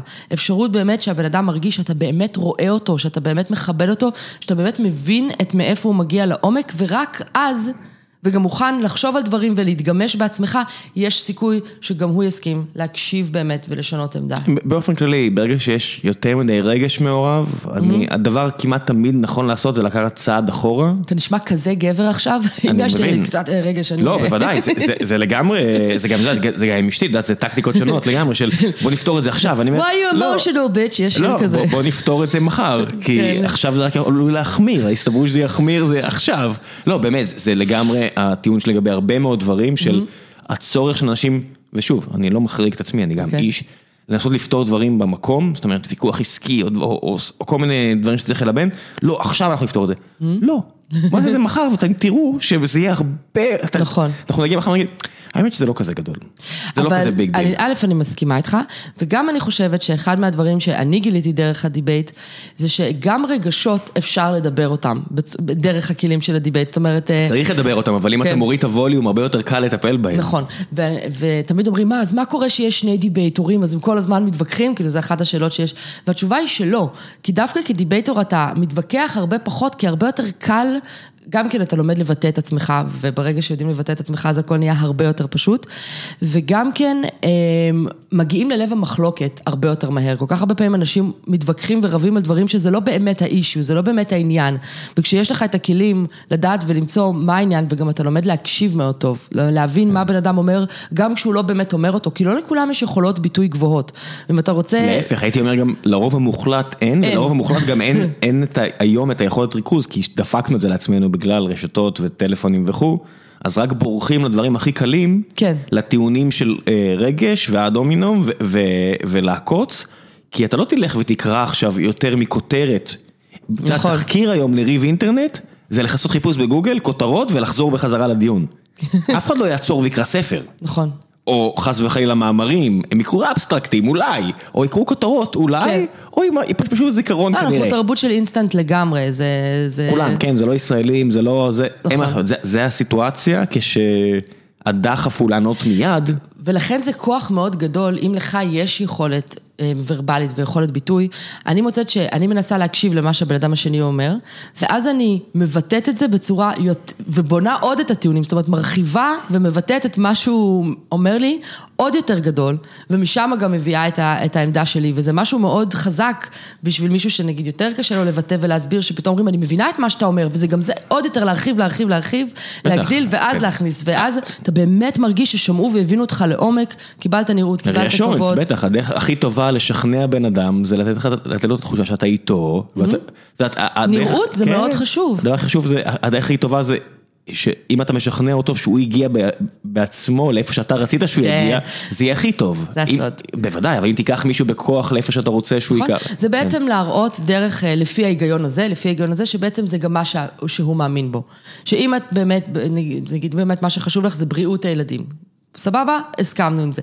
ואז ללכת צעד, צעד, צעד, צעד, ובסופו של דבר זה יוצא של אם X זה Y ואם Y זה זה וזה וזה וזה, אז אתה גם מאמין, אה, איזה כיף במה שאני חשבתי. כן. או, או לחילופין, אפשר להגיד, אנחנו מסכימים על זה, ואז על זה, ואז על זה, ואז הם מגלים שההפרדה היא רק הרבה במורד השרשרת הלוגית. נכון, ואז נכון. אין הרבה מה להגיד. ולא באמת אנחנו- רלוונטית ומהותית לצורך כן. העניין. את יודעת, את רואה פה הרבה דיונים שאני אומר, את רואה שני אנשים רבים, אתם לא באמת ימין ושמאל, חבר'ה. כן. אני- אני שמח שאתה צועק ימין ימין ואתה צועק שמאל שמאל, אבל אתם... אה, זה הפיקציה הכי גדולה שיש, הימין והשמאל. זה בדיוק הקטע הזה של, אה, נגיד, אה, עמדה וזהות, מה שדיברתי, שהזהות כבר הופכת להיות ימין, זה לא קשור לאינטרסים או לעמדות מסוימות. ואם משהו, מישהו מסתכל, האם אתה מסכים משהו, תלוי מי אמר אותו. זאת אומרת, לא יכול להיות, אם אני שמאלני, שביבי יגיד משהו שאני מסכים איתו. הרי זה שטויות, מן הסתם יש הרבה דברים שאתה יכול להסכים איתם, ואם כן. אם אני ימנית, אתה לא יכול להסכים עם משהו שזהבה גלאון אמרה. לא, יש המון דברים שהמון אנשים מהימין אמורים להסכים איתם את זה, והחלוקה הזאת משרתת אך ורק אה, פוליטיקאים מסוימים, לא את הציבור. כן, או עכשיו, את רואה, יש... אה, נכנסתי קצת לטוויטר ביף עם אה, מתן כהנא, את יודעת מי זה? לא. אבל גם גרועה בשמות, אז גם אם פגשתי אותו אתמול, אני לא יודעת. הוא איזה כזה כוכב עולה של הציונות הדתית, הוא במפלגה של בנט ושקד, אה, היה לוחם בסיירת מטכ"ל, וכשהוא סיים הוא החליט שהוא גם יהיה טייס, אז הוא נהיה טייס, בטח, מפקד טייסת, יצא ועכשיו הוא מדבר על כלכלה ימנית, ימנית, ימנית, ואתה אומר, כשבן אדם אומר יותר מדי את המילה ימין, והוא לא ניהל בחיים שלו שום דבר מעבר לגוף ציבורי, אתה אומר, בוא נירגע. ואז כן. אתה רואה את הטיעונים שלו, ואתה אומר, טיעונים סבבה, רק בוא נפסיק לצבוע הכל בימין. עם הדמגוגיה הזאת. כן, עם הימין ושמאל, בוא תתרכז בטיעונים שהם סבבה בסך הכל, אבל שכל דבר זה ימין ושמאל, ואז... יכול להיות שהוא כן. יודע שאנשים... אה, הוא יודע, בטח שהוא יודע את זה. שמקשיבים בעיקר לדבר הזה, רגע, רגע, מה העמדה? ימין? אוקיי, אז סבבה, עכשיו בוא נקשיב. זה שמאל, אה, זה זה זה. כן, אבל, פה אני נכנס ואני אומר, כן, המחויבות של אנשים זה בכל זאת להצביע ולהגיד, I call bullshit. אין בעיה, חלק מהטיעונים סבבה ואפשר לדון עליהם, אבל הצביעה הזאת של אדום וכחול על כל דבר, I call bullshit, כי אתה לא באמת מתנהג כמו שאמור להיות ימין, כי אתה לא ככה, ככה וככה, נכון. אז בוא נפסיק עם הצביעה הזאת, כי אתה לא עומד בסטנדרט הזה, אף אחד לא עומד בשחור ולבן, כחול או אדום. כי זה לא עובד ככה. נכון. את יודעת, אולי יש כמה אנשים, אבל הם psychos מסכימה לגמרי, לגמרי. ואני לא נוטה לחשוב שמישהו כזה הוא סייקו לגמרי. וראם, אתה יודע מה יציל אותנו? דיבייט. שואה אטומית, ילד- זה מה שיציל אותנו. דיבייט, דיבייט, דיבייט. כל ילד צריך ללמוד דיבייט. בגלל שברגע שילדים לומדים דיבייט, הם לומדים חשיבה ביקורתית, הם לומדים לזהות דמגוגיה, הם לומדים לזהות האם משהו ענה על השאלה או לא ענה על השאלה, הם לומדים לזהות את ה... להכיר את הזכויות ולהבין למה יש אותם, למה הם, על מה הם אמורות להגן, איך זכויות מתנגשות אחת בשנייה. זאת אומרת, זה משהו שבאמת, אם כל ילד לא- היה לומד דיבייט, הפוליטיקאים לא היו יכולים לעשות את זה. אתה מבין? הם לא יכולים, they couldn't get away with it את פשוט. יודעת מה החוט המקשר של גיקונומי? שהמשפט הזה, את יודעת שאני יכול לשבת פה עם אה, לוחם... כל אחד יגיד, הם צריכים לעשות ככה וככה, כן. אני יכול לשבת עם לוחם MMA והוא יגיד, למה ישראל צריכה? שכל ילד ילמד מיקסט מרשל ארץ ברמה גבוהה. ואתה יכול לשבת פה עם מתמטיקאים, עם שחקני שח, עם הכל, ומה הנקודה, מה מחבר את הכל? שכולם צודקים. לא, נכון, כי מה האבסטרקטים מאחורי הקלעים? עשייה. אם כולם יצללו למשהו ורטיקלי ויהיו טובים במשהו, ינסו להיות טובים במשהו, זה מביא לך ביטחון עצמי, ורוגע, ומכריח אותך לחשוב, ומכריח אותך לעשות, אם אתה עושה אתה מאושר יותר, mm-hmm. אם אתה לא עושה כלום אתה נוטה לשעמום, ושעמום תמיד מוביל לריבים מטופשים כי משעמם לך. ואנשים שעושים משהו, לא משנה, יש להם תשוקה למשהו ורטיקלי, לא משנה מה, אבל הם נורא נורא רוצים להיות טובים במשהו ומשקיעים בזה כנערים או נערות או מבוגרים, את כל הזמן שיש להם. אין להם זמן להתעסק בחרא. כי הם נורא רוצים להיות טובים במה שהם רוצים להיות, וכמעט כל דבר שאתה רוצה להיות טוב בו, ייתן לך המון כלים. אז כן. דיבייט ייתן לך, יחדד לך, אתה נגיד את התהליכי מחשבה, וריצה לא, אני דיברתי, אני מסכימה איתך שעשייה זה, זה הסוד של הכל. לא, עשייה ורטיקלית עמוקה אפילו, כן. אני מדברת ספציפית בשביל הדמוקרטיה, אם כל בן, אם אנחנו באים ואומרים כל בן אדם צריך לבוא ולהצביע, כן. אז יש כלים מסוימים שאני חושבת שחשובים. זה, זה, זה בטוח יעזור, ואני אומר, אין גם silver bullet, כי את רואה למשל לא, ב, בבריטניה וארצות הברית, שהם אימפריות דיבייט, כמו נכון. שסיפרת, הן כל כך תקועות פוליטית, כי יש, כי המצביעים שלהם בשני המקומות, משועממים והולכים ל... ל... זה לא שאנחנו נחיה בעולם אוטופי ולא יהיו בעיות, אבל אני כן חושבת שזה משנה את השיח ונותן כלים של לנהל דיון שמאפשר ללבן סוגיות חברתיות בצורה כן. הרבה יותר זה, טובה. זה, זה בטוח, זה הכלים הספציפיים של דיבייט, ואני אומר לך, אני רק מחזיר אותך לילדה הג'ינג'ית ההיא, כן. שאת נותנת לה משהו שהיא תלך איתו והיא תזרום איתו, ויהיה לה את הביטחון עצמי ואת העשייה, ו, וברמה הכי, אה, אני הולך להגיד משהו עכשיו אה, די מגעיל, אבל... אם היא לא תתעסק בכמה לייקים לא עשו לה, וזה מה שכנראה קורה בגילאים האלה, וזו הסיבה שאינסטגרם מוריד את הלייקים, נכון. כי יש לך את הזמן. אם אני לא מקבלת לייק, האם אני קיימת? כזה. כן.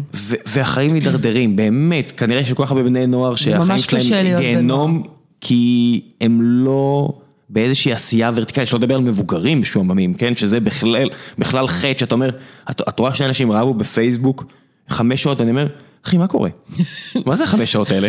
לא צריך לעבוד, לא, לעשות? עזבי לעבוד, כולם עובדים את השמונה, תשע שעות שלהם, והם כנראה באים לעבודה ולא עובדים, אבל זה כבר בעיה אחרת של המעסיקים שלהם, אבל אני אומר, בבית, בטוח יש לך משהו יותר טוב לעשות, יש לך משפחה, תהיה משפחה, אין לך משפחה, תחביבים אחי, לא יכול להיות, אחותי לא יכול להיות שזה מה שאת עושה.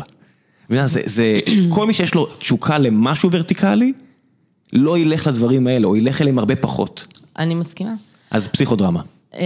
אה, אה, אבל לא, אוקיי, קפצנו פסיכודרמה כבר? כן, אוקיי, כן, כן, אני רוצה לשמוע גם פסיכודרמה.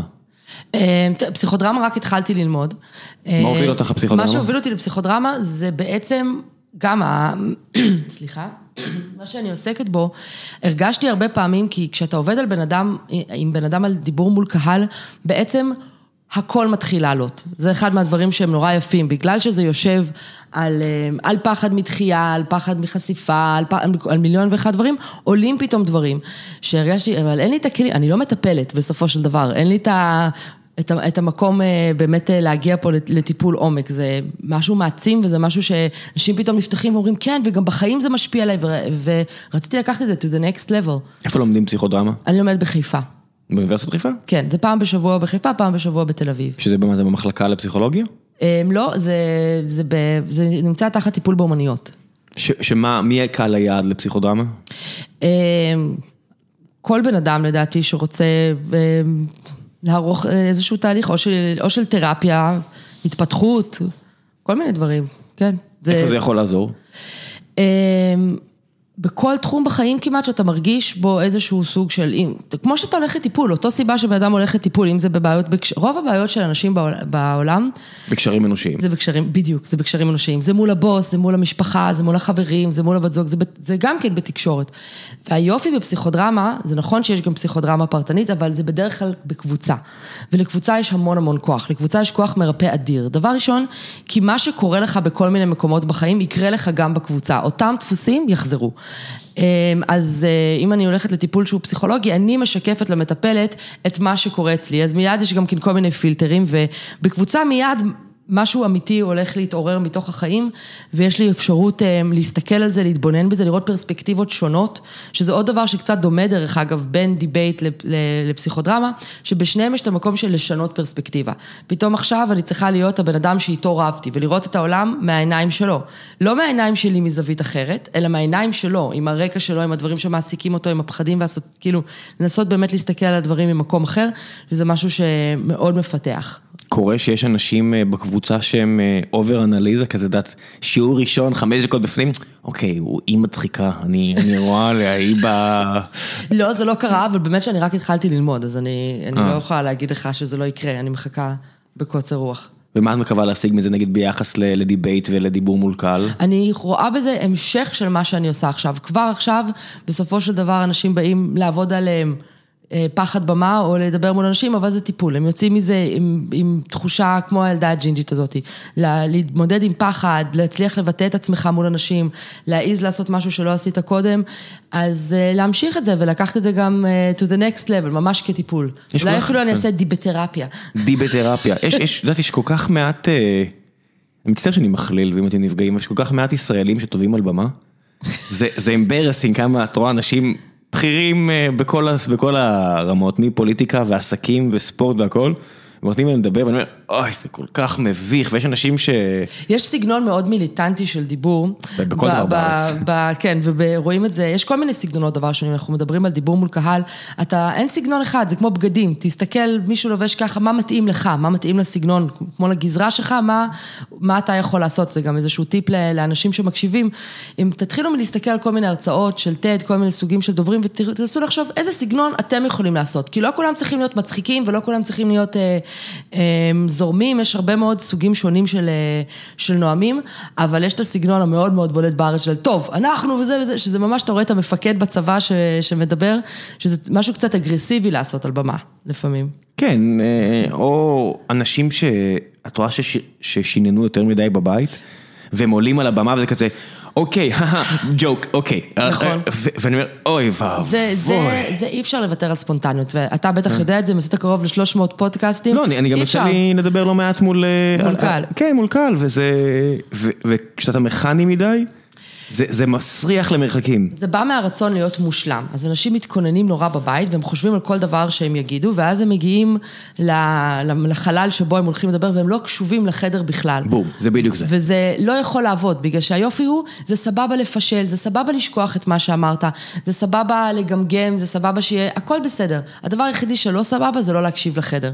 אני זוכרת שראיתי, לא, האמת שזה כן היה מזמן כבר, אבל מישהו שאל את השאלה, כמה אנשים פה קראו ספר בשבוע האחרון. ממשיך. ואז כולם הרימו את הידיים. ואז הוא אומר, אנשים כבר לא קוראים ספרים באמת. זה מין, אני מבינה שבראש שלך הייתה איזושהי תוכנית, אבל כולם פה הרימו את היד, אז אתה לא יכול לבוא ולהתעלם מזה. אני נגיד תמיד שואלת בהתחלה, האם יש פה אנשים שהם, רק תביאו לי במה, נרקומנים של אורז רקורים. ואז מרימים, האם יש פה אנשים עם פחד במה, ואז רוב האנשים מרימים, ואז פעם אחת, פתאום כולם היו בקטע של, כאילו, רק תביאו לי. אז אני אמרתי, אוקיי, סבבה, וגם אמרתי, בדרך כלל זה הפוך, אז הפתעתם אותי, וזה בסדר גמור, אני יכולה להגיד את זה, אני יכולה לתת, לשתף את זה שלא ציפיתי, אז יאללה, בוא נקפוץ על הקטע של דיבור, של חרדת קהל, ונלך ישר לבניית טיעונים וסגנון וזה. כן, זה הדרך היחידה כמעט לנצח. אני, אני רואה אנשים, ואני אגיד לך מה אני מתכוון לנצח, יש אנשים בארץ, בטח פה בשכונות האלה, פה מסביבנו, ש... חלק, יזמים טכנולוגיים, שחלק גדול מהעשייה שלהם זה לנסות למכור את הרעיון שלהם למשקיעים, לשותפים, yada yada, ויש להם מה שנקרא את ה elevator pitch שלהם. הם פשוט יורקים עליך את מה החברה עושה. כן. ואת יודעת, אני רואה את זה לפעמים מהצד, או אם מזמינים אותי לעשות איזשהו due diligence, כאילו לבדוק את החברה וכל מיני כאלה, ובן אדם מדבר, ואני אומר, אתה שמת לב שזה שאתה מדבר איתו כבר לא מתעניין כבר כמה דקות על מה שאתה מדבר, הוא רק מת שיגמר השיחה הזאת, אולי תעצור, או לחילופין, הצד השני של, הבן אדם כבר קיבל, הוא כבר התלהב. כן, למה אתה ממשיך למכור את זה, הוא כבר קנה. ה over selling הזה, אבל אני חייב לסיים, אני באתי להגיד XYZ. תכננתי. המטרה היא לשכנע, לא המטרה היא לא לסיים להגיד מה שאמרת.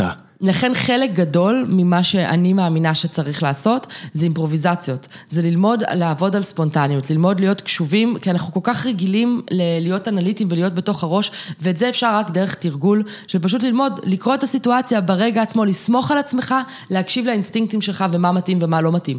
יכול להיות שתכננת להגיד משהו ולנסח והשתמשת במילים אחרים, אחר, סליחה, מילים אחרים, אתה רואה? בום, פעם ראשונה. בום, אבל היו לי, היו לי כבר מילים אחרות בזמן אמת. זה לא סתם, אולי משהו אינטואיטיבי הרגיש שהניסוח הזה יותר מתאים, זאת אומרת, אם קשובים לחדר, הרבה פעמים דברים יהיו אחרת ולא סתם הם יהיו אחרת, כי לג... זה מתאים יותר. לגמרי. לא, זה, זה, אני, אני תקוע על העניין הזה של הדיבור מול קהל, כי הרבה פעמים גם אנשים מחפשים את הפתרונות המהירים, mm-hmm. בוא לא נלמד, בוא לא נתרגל, ויש כל מיני... אמ, ברי קאצים למיניהם, יודעת מי זה? כל מיני טריקים כאלה. כן, כל מיני כאלה שמגיעים בחליפה ומלמדים אותך... אה, תעמוד עם רגליים אה, ברוחב האגן, לא לזוז, כל מיני כאלה. אז כן, איזה בחור שאחד החברות שעבדתי בהן לפני יותר מעשור אה, שידחו לי כדי לעבוד על זה, אז... תמיד תהיה אה, לבוש אחד מעל הקהל שלך, אתה אף פעם אל תגיד סליחה, את יודעת, יש לו כזה, אוי ואבוי. כל מיני כאלה, אל תצטער על כלום, זה כזה סטייל אה, בנט של לפני שמונה, חמש שנים. שזה גם הדברים הכי מסרסים שיש, זה בדיוק ההפך לדעתי. כן, חוקים, חוקים, חוקים, חוקים. לא ככה ולא ככה ולא ככה, אה! ביץ' פליס, בוא, בוא נירגע, אולי זה טוב לך, אולי זה טוב לחלק מהאנשים, אתה מדבר פה עם אנשים שלא...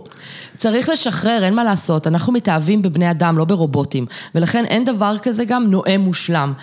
יש נואמים גדולים, כן? לא, יש נואמים טובים, אבל חלק ממה שהופך אותם לנואמים טובים זה האנושיות שלהם. לפעמים אתה תראה מישהו נותן הרצאה, ודווקא הרגע הזה שבו הוא שכח מה הולך להגיד והוא אומר, סליחה, אני מתרגש, איבדתי את, את חוט המחשבה, זה בדיוק הרגע שאתה תתאהב בו. ואתה לא תגיד, איזה טיפש, הוא איבד את חוט המחשבה, הוא כזה טמבל. לא, אתה תבין כן. אותו, שהוא נמצא בהתרגשות, אתה תהיה איתו בתוך הרגע הזה. זה תלוי בדמות, ו... כן. אם הוא יבוא נורא יהיר, אני אשפוט אותו לחומרה, ואם הוא בא מלכתחילה, סבבה. אולי אתה אסהול, אבל רוב כן, האנשים... אני, אני, אני מייצג את האסהולס, אמרתי אז לך. אז רוב האנשים דווקא יזדהו מהמקום הזה. כן. רוב האנשים זה דווקא יהיה פתח, כי אני חושבת שמאוד חשוב כשמגיעים לדבר מול אנשים, לבוא ממקום של ענווה, לבוא ממקום גם של להראות מודעות כן. עצמית. אם נגיד האנגלית שלך לא משהו, זה כמו שאני אמרתי בהתחלה, תקשיבו, יש לי טעויות, אה, יש לי טעויות בעברית. מהרגע הזה, מפסיקים להתעסק בזה, מפסיקים אה, לזה, כי אוקיי, כבר דיברתי על זה. אם בן אדם בא ואומר, אה, אנגלית זה לא שפת האם שלי, אז כנראה יכול להיות שיהיו דברים שיהיו לי שם טעויות, אבל אני יכול להבטיח לכם שמה שאני הולך לדבר עליו, חקרתי, חקרתי עליו הרבה והוא מאוד חשוב לי. ועכשיו אנשים מפסיקים להקשיב לאנגלית ומתרכזים במה שחשוב. כן, ביסס צניעות. כן. כן, כשאתה מזהה שהבן אדם מולך צנוע, אתה הרבה פחות שש לתקוף. ואני בטוחה שאם תסתכל על הפודקאסטים שלך, ומה היו הפודקאסטים שהדוברים, כאילו המרואיינים שהכי אנשים אהבו, הם הסכימו להביא איזושהי רמה של פגיעות וכנות הרבה פעמים, שמתחברים, לא?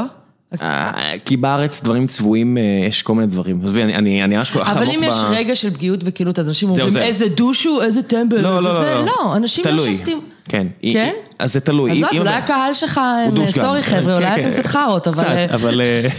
לא, זה העניין שוב של איך אתה מייצג את זה. אם אתה בא מלכתחילה נורא יהיר, ואז אתה מתחיל ליפול, אז הרי מה קורה ביהירות? אנשים בונים... עליך, אוקיי, אני רק רוצה להיכנס בו, רק רוצה להיכנס בו, כי הוא נורא יהיר, יהירות זה תכונה מרגיזה. כן, כאילו מעורר בנו את הרצון להילחם. כן, ואם אתה יהיר, ואם אתה אסול, אתה רק, כדאי מאוד, אני תמיד אומר את זה לאנשים, אם אתה בוחר להיות החרא, כדאי מאוד שתהיה ממש טוב במה שאתה עושה. לא בזה, ממש טוב במה שאתה עושה, כי תקבל את זה, שזה לא תכונה חברית במיוחד, ואנשים ירצו להיכנס בך. עכשיו, זה גם עוזר... בוא נגיד את זה ככה, If you're gonna be shit, you better not stink. ממש ככה, ממש ככה. שזה בסדר, כי יש אנשים שזה הפרסונה שלהם, אין מה לעשות, זה מי שאתה... אה, שזה גם הקטע, זה מי שאתה.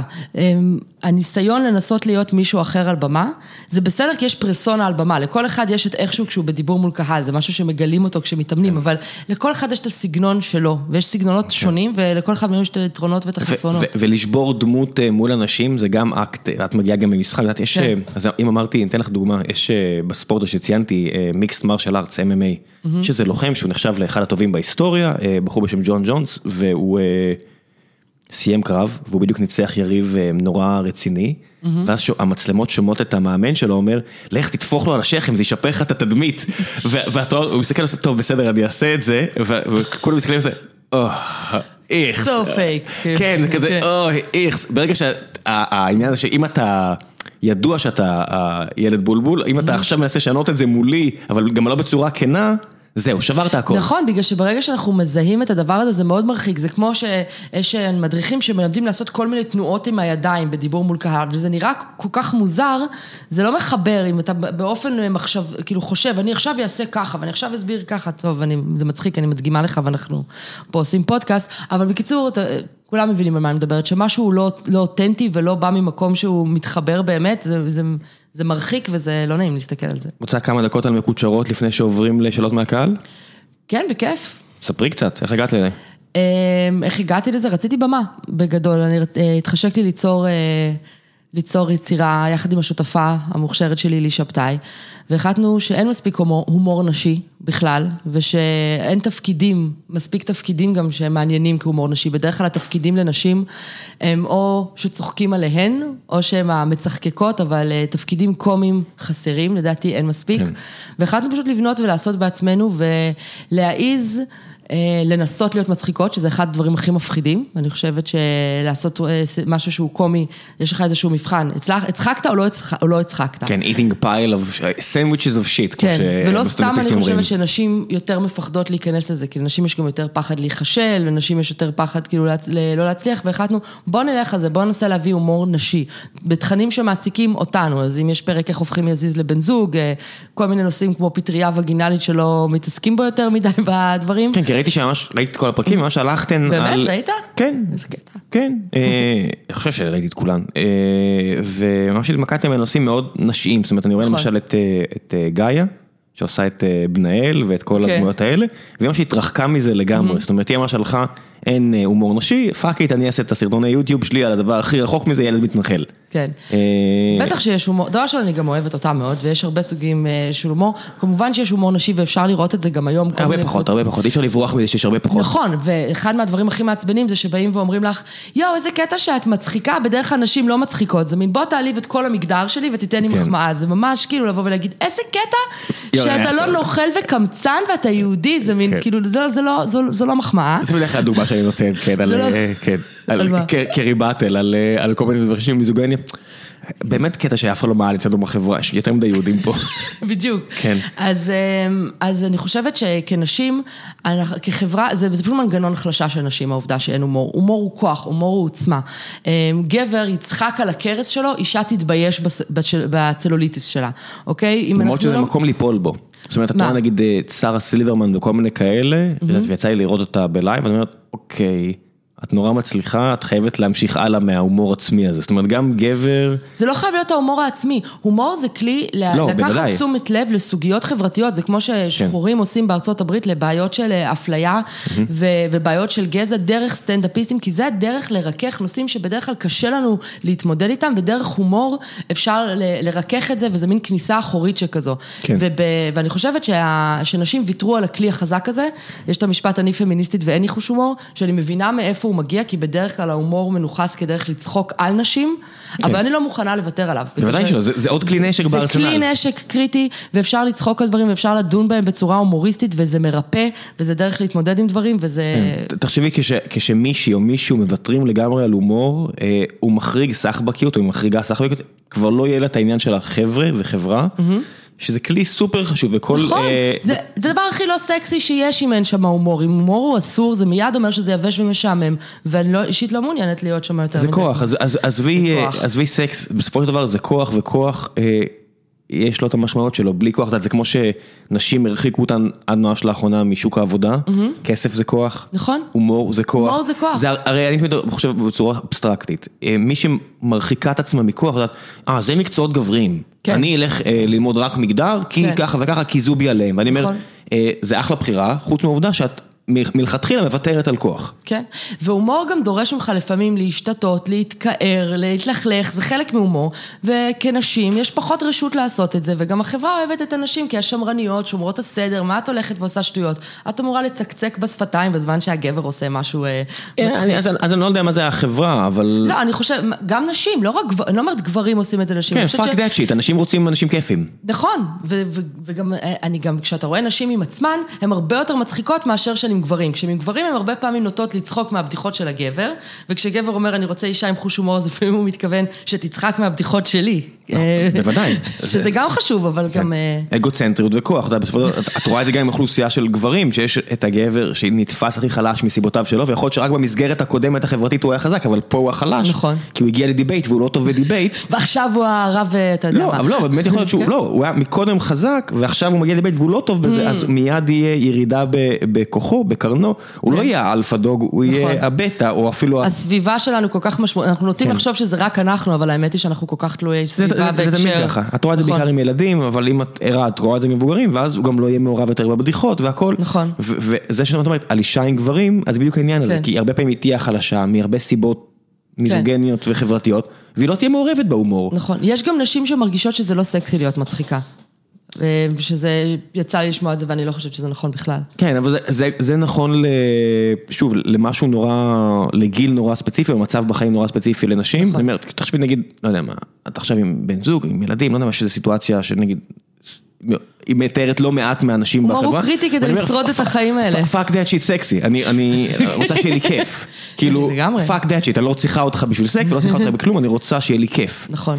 והרבה נשים גם משליכות את כל החוויה על החלק הזה בחיים של רווקות, שהוא נורא משמעותי, אבל הוא, הוא הוא איקס שנים תלוי, יש כאלה שזה בשבילן הרבה יותר ארוך. הכל יכול להיות, אבל כן. שמשליכים על כל המגדר מהאזור הקטן הזה, אגב, שזו אחת העניינים, אתה שאלת אותי על הסדרה של מקוצ'רות, כן. מקוצ'רות, אז באמת את מקוצ'רות כתבתי כשהייתי רווקה.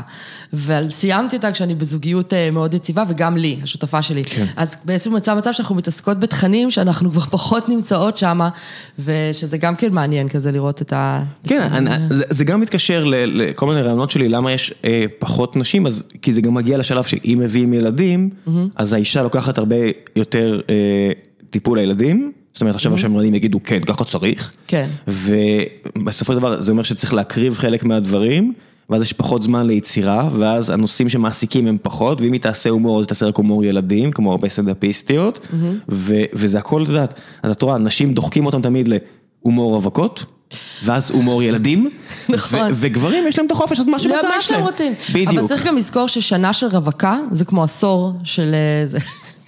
אני אני לא יודע, אני- בטוח שיש הרבה רווקים עכשיו שמאזינים ואומרים, זה קשה גם פה.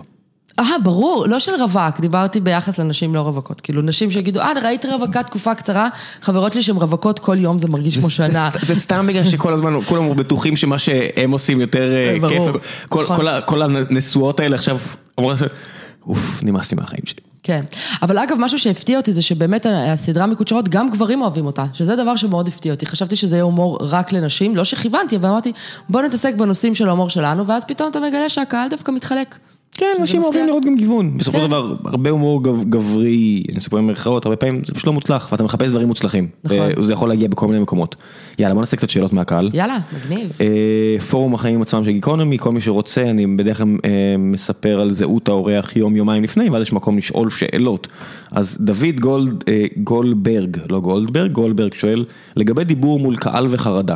ההרגשה האישית שלי היא שמקרים אה, רבים הדבר נובע אה, חלקים מחוסר עניין בנאמר, וכשגורמים לאדם לספר או להציג משהו שמאוד מעניין אותו, הוא לוקח בו חלק אקטיבי מתוך עניין, והחרדה וחוסר רצון לדבר נעלמים. האם יש בזה אמת או שאני טועה? אמ, אני מסכימה חלקית. אני חושבת שמהניסיון שלי, גם נושאים שבוערים בבן אדם ומאוד מעניינים אותו, אם יש באמת אה, פחד או חרדת קהל, עדיין אתה רואה שאנשים לא קמים לדבר ולא מעזים לעשות את זה. יחד עם זאת, כמובן שאם אנחנו, האמת שלא דיברנו כל כך על חרדת קהל, אז אני אגיד כאילו, אם אני, אני יכולה ככה, מבינה? אז מה שקורה זה שיש לנו תגובה פיזיולוגית לעובדה שאנשים מסתכלים עלינו. זה משהו ביולוגי לחלוטין, אם אנשים, יש עלינו עיניים, אנשים מסתכלים עלינו, מיד יש לנו תגובה של דופק, של אה, יובש בפה, מערכת העיכול מתחילה לעבוד, יש הזעה, כל התגובות האלה. מה שקורה זה שאנחנו חושבים שהסימנים הפיזיולוגיים הטבעיים לחלוטין בעצם הם מנבאים של משהו רע הולך לקרות, אני הולך להביך את עצמי, אני הולך להשפיל את עצמי. ואז אנחנו מתחילים לנסות, ל... נכנסים למודעות יתר ומנסים להירגע. ברגע שאנחנו מנסים להירגע, אנחנו עושים את הטעות הכי גדולה שאנחנו יכולים לעשות, כי אי אפשר לגרום לגוף לא לעשות את מה שהוא אמור לעשות. ואז אנחנו מנסים להירגע, זה עובד? לא, אז אנחנו עוד יותר לחוצים, אנחנו עוד יותר מנסים להירגע, אנחנו עוד יותר לא מצליחים, עד שאנחנו יכולים להגיע ממש להתקף פאניקה מלא. אז החוק הראשון, לא לנסות להירגע. אין ספק שמה שעוזר זה לשים את התשומת לב במקום אחר. למשל, להיות, אה, מה המטרה שלי פה, לתשומת לב לקהל, כל הדברים האלה. אם יש לי הרבה תשוקה, ומה שאני הולכת לדבר עליו הוא מאוד חשוב לי, אז יכול להיות שהעובדה שאני מסיח את דעתי ומתרכז בזה, תעזור לי להיות יותר רגועה. כי תשומת הלב שלנו לא יכולה להיות מפוצלת. אם אני מרוכזת באמת בך, אני לא חושבת על עצמי כרגע. כלומר, אני לא אבוא ויעזור, לנחם חברה שבורת לב, ובינתיים אחשוב איך אני נראית, נכון? כי אני באמת מתרכזת בה. שזה משהו שאפשר לנצל אותו ככלי, אה, אה, ככה להוריד את המתח ולעזור שמה. אה, אגב, סתם אנקדוטה, ההבדל בין אנשים שמטורפים על הבמה לאנשים שמתים מפחד מהבמה, זה פשוט הפרשנות. לשניהם קורית אותה תגובה בגוף. אבל אנשים כמוני שהם זונות במה אומרים אני מתרגשת, ואנשים שיש להם חרדה אומרים אנחנו מפחדים. כן, אבל גם יש את העניין שאם אתה עושה משהו כל כך הרבה פעמים, בסופו של דבר הוא... אם אני אעלה על במה ויהיה לגמרי מין כזה, טוב יאללה אני עולה ברגוע, אני אביא חרא של הופעה. כן. התגובה הפיזיולוגית קורית אצל כולם, מחקרים מראים את זה, אם מסתכלים mm. עליך אנשים, גם יש לזה היגיון אבולוציוני, אם אתה נכנס למערה או לכפר וכולם מסתכלים עליך, הגוף נותן לך בום של אדרנלין, שתשים לב, אולי עשית משהו לא בסדר, שברת איזה חוק. כן, לא, אני לא אומר שאתה תבוא על דופק 40, אני רק אומר שהרבה פעמים... נכון, בגלל שהם כן. מנסים להירגע ומתחיל כן. המודעות עצמית, שאולי משהו הולך לקרות, ואז הם מנסים לגרום לגוף לא לעשות את... הגוף עושה את זה כדי שתהיה הכי חד, הכי חריף, הכי בעניין. אז התגובה הפיזיולוגית קורית אצל כולם, ואז מתחיל כל הבלגן הזה. אם אנחנו באמת עם passion ואנחנו מצליחים לשים את הפוקוס על מה המטרה שלנו ומה אנחנו עושים, זה יעזור לנו, אבל ככה או ככה גם נושאים שמאוד חשובים לאנשים, זה יכול להופיע ולעצור מאדם, ואנשים מפספסים הזדמנויות. אביחי אלמאיו שואל, אה, איך מסתירים את הזיעה בבית השחי כשעומדים אה, מול קהל ולחוצים, ולמה תמיד בהרצאות לא מספיקים הכל בזמן, ובסוף מדלגים על הרבה דברים. שאלה מעולה. אגב, יש לי תשובה ממש אני... מפורטת, זה יפתיע אותך עד כמה מפורטת. לך איזה. הוא גבר, נכון? אה, אביחי, כן. כן, אוקיי. אז דבר ראשון, אם לובשים חולצה מכופתרת, לובשים מתחת טישרט. בשביל שאי אפשר לגרום לגוף לא להזיע, כמו שדיברנו גם קודם, הגוף הולך להזיע, טישרט, טישרט שהיא גם מידה יותר גדולה ווינק, וככה אתה יכול לפתוח את הכפתור אה, לפני זה, ואם אתה קצת מזיע אז יהיה. אה, לא צריך לדבר על דאודורנט וכאלה, נכון? זה מובן מאליו. לא, לא מספיק אה, בארץ, לא מספיק. לא מספיק בארץ, אז דאודורנט, אם יש באמת כן. בעיה של הזעה אז טלק, זה מדהים, אבל כל הדברים האלה כבר שאלו אותי ומצאנו את הפתרון. בוודאי. אז כן, זה מאוד נפוץ, אנחנו מזיעים יותר כשאנחנו לחוצים, אז לא ללבוש נגיד רק חולצה מכופתרת, בלי טישרט מתחת, זה מאוד חשוב. ו... זה באופן כללי טיפ טוב אם אתם לא רוצים להיות מביכים בארץ. נכון. חם פה יותר מדי ו... טיפ טוב. כן, לא, זה כבר... אה, אבל נגיד, בקיץ אולי אתה תחשוב לעשות את זה, לפעמים בחורף, אנשים לא, לא חושבים שהם יזיעו, אבל בגלל הסטרס מזיעים. אני מדבר על זה נטו, כן, mm, נטו כן. מהדברים האלה ש... כן, כן. קרה, אז... קרה לי, אני באתי לספר סיפור, אמרתי, אני לא אספר אותו, אבל בוא נמשיך. אז בא לי שתספר אותו עכשיו. היה לי... אה, אני הולך הרבה ברגל, ו... ואני מאוד חשוב לי עניין של ריח, יש לי כאילו במגירות פה הכל למקלחת צרפתית והכל ואני נורא רגיש לזה בעצמי והיה לי איזה פעם אחת שהייתי צריך אה, להעביר איזשהו סטטוס לבכירים של המעסיק הקודם שלי, זה היה בנק לאומי וזה היה אני חושב מנכ"לית הבנק וכל המשנים ואני מגיע אליהם, אני קולט בדרך מהבניין שלי לבניין שלהם של אוקיי.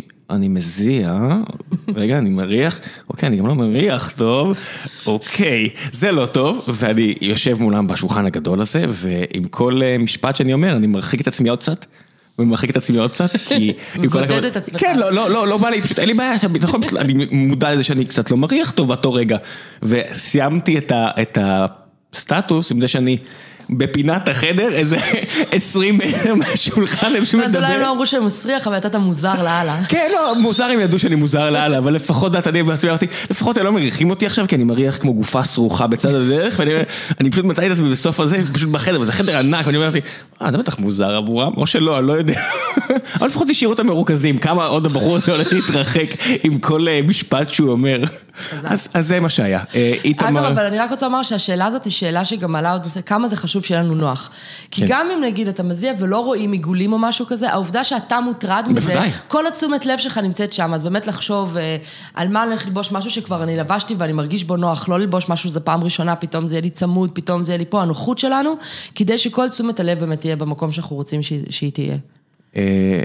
אה, ולמה אריאל- לא מדברים תמיד על הכל, הוא גם שאל. כן. אמ, דבר ראשון, לפעמים אנחנו פשוט מחשבים לא נכון, אנחנו עוברים על זה רק בראש, ובראש אה, זה, אנחנו פשוט עושים קפיצות של דברים שלהגיד אותם לוקח יותר זמן.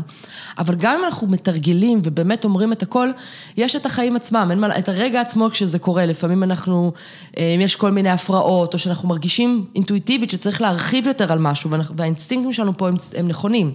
אז אמ, מעבר ללתרגל את זה ולתרגל את זה גם מול מישהו כדי לוודא שאנחנו לא עושים שום קפיצה, גם להשאיר זמן. אני תמיד אומרת לחלק את זה לפעימות, נגיד לשלושה נושאים שאני הולכת לדבר עליהם, אז אני יודעת כמה זמן יש לי לכל דבר. אם עדיין לא סיימתי, אם כאילו עדיין לא הסתיים הזמן, אני יכולה להרחיב יותר, ואם לא, אז יש לי את הדברים החשובים יותר שאמרתי קודם, כאילו. אריאל ניר שואל, איפה לומדים דיבייט כמבוגרים? אז אם אתם באוניברסיטה, אז לכל אוניברסיטה יש כאילו מועדון דיבייט שזה הכי טוב, או גם למכללות, ואם לא, אז יש אה, במרכז כל נידון, רטוריקה ודיבייט, יש גם חוגים למבוגרים, גם קורסים למבוגרים, יש מפגשים של דיבייט. אה, איתמר אה, טראבס תכלת שואל, טוני רובינס עושה הכל נכון? אני לא מומחית של טוני רובינס, אבל כנראה שהוא עושה הרבה מאוד נכון, פשוט אה, להסתכל בכמה אנשים אה, הולכים, או מאמינים שהוא מאוד שינה להם את החיים ונתן להם המון השראה, אז כנראה שהוא עושה הרבה מאוד דברים נכון. הוא לא משתמש בקול שלו נכון, זה בטוח, יש לו יבל, כאילו, הצרידות הזאת וזה, זה מראה שהוא כנראה... לא, אני, אז, אז אני. ממליץ לכם לשמוע את הפרקים שלו אצל ג'ו רוגן. יש לו האיש- יבלות או משהו. האיש א' סבל מגיגנטיזם, שזה מחלה אמיתית כן, וקשה. ג'יינטיזם כזה, כן, כן, כן. כן, כן. הוא, אה, והוא תעשייה, והוא אה, מי שאוהב אוהב, הוא מקצוען, אה, הוא סובל מכל מיני דברים. תשמעי, הוא גם לא צעיר, הוא בן 60 פלוס נראה לי. אני חושבת שהוא איש מאוד מרשים. אני גם כן. אוהבת את ה... כאילו, הוא מרגש באיזשהו מקום מה שהוא עושה עבור אנשים.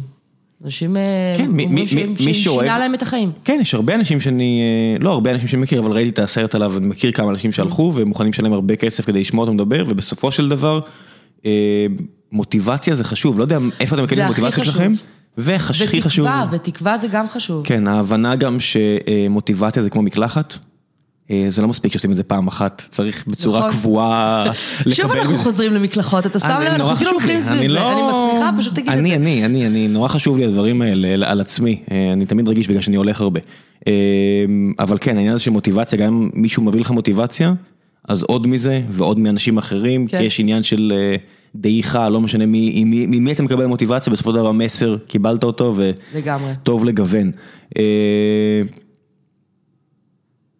יש פה איזו שאלה שלא כל כך הבנתי אותה, אז דילגתי עליה, ושמואל ארצמן שואל, האם את לא מרגישה שמשחק כזה אה, גורם לזילות של דעות וטיעונים, שכאשר מי שמנצח זה לא בגלל שהוא צודק, אלא בגלל הרטוריקה שלו, אה, שואל דווקא מתוך אהבה לפורמט של דיבייט, עושה את זה לילדים שלי בשולחן השבת. אמ, אני מרגישה ההפך, אני מרגישה באמת ההפך. אני חושבת שבדיבייט דווקא יש הזדמנות לקחת סוגיה כלשהי ולדון בה לעומק מכל מיני אספקטים.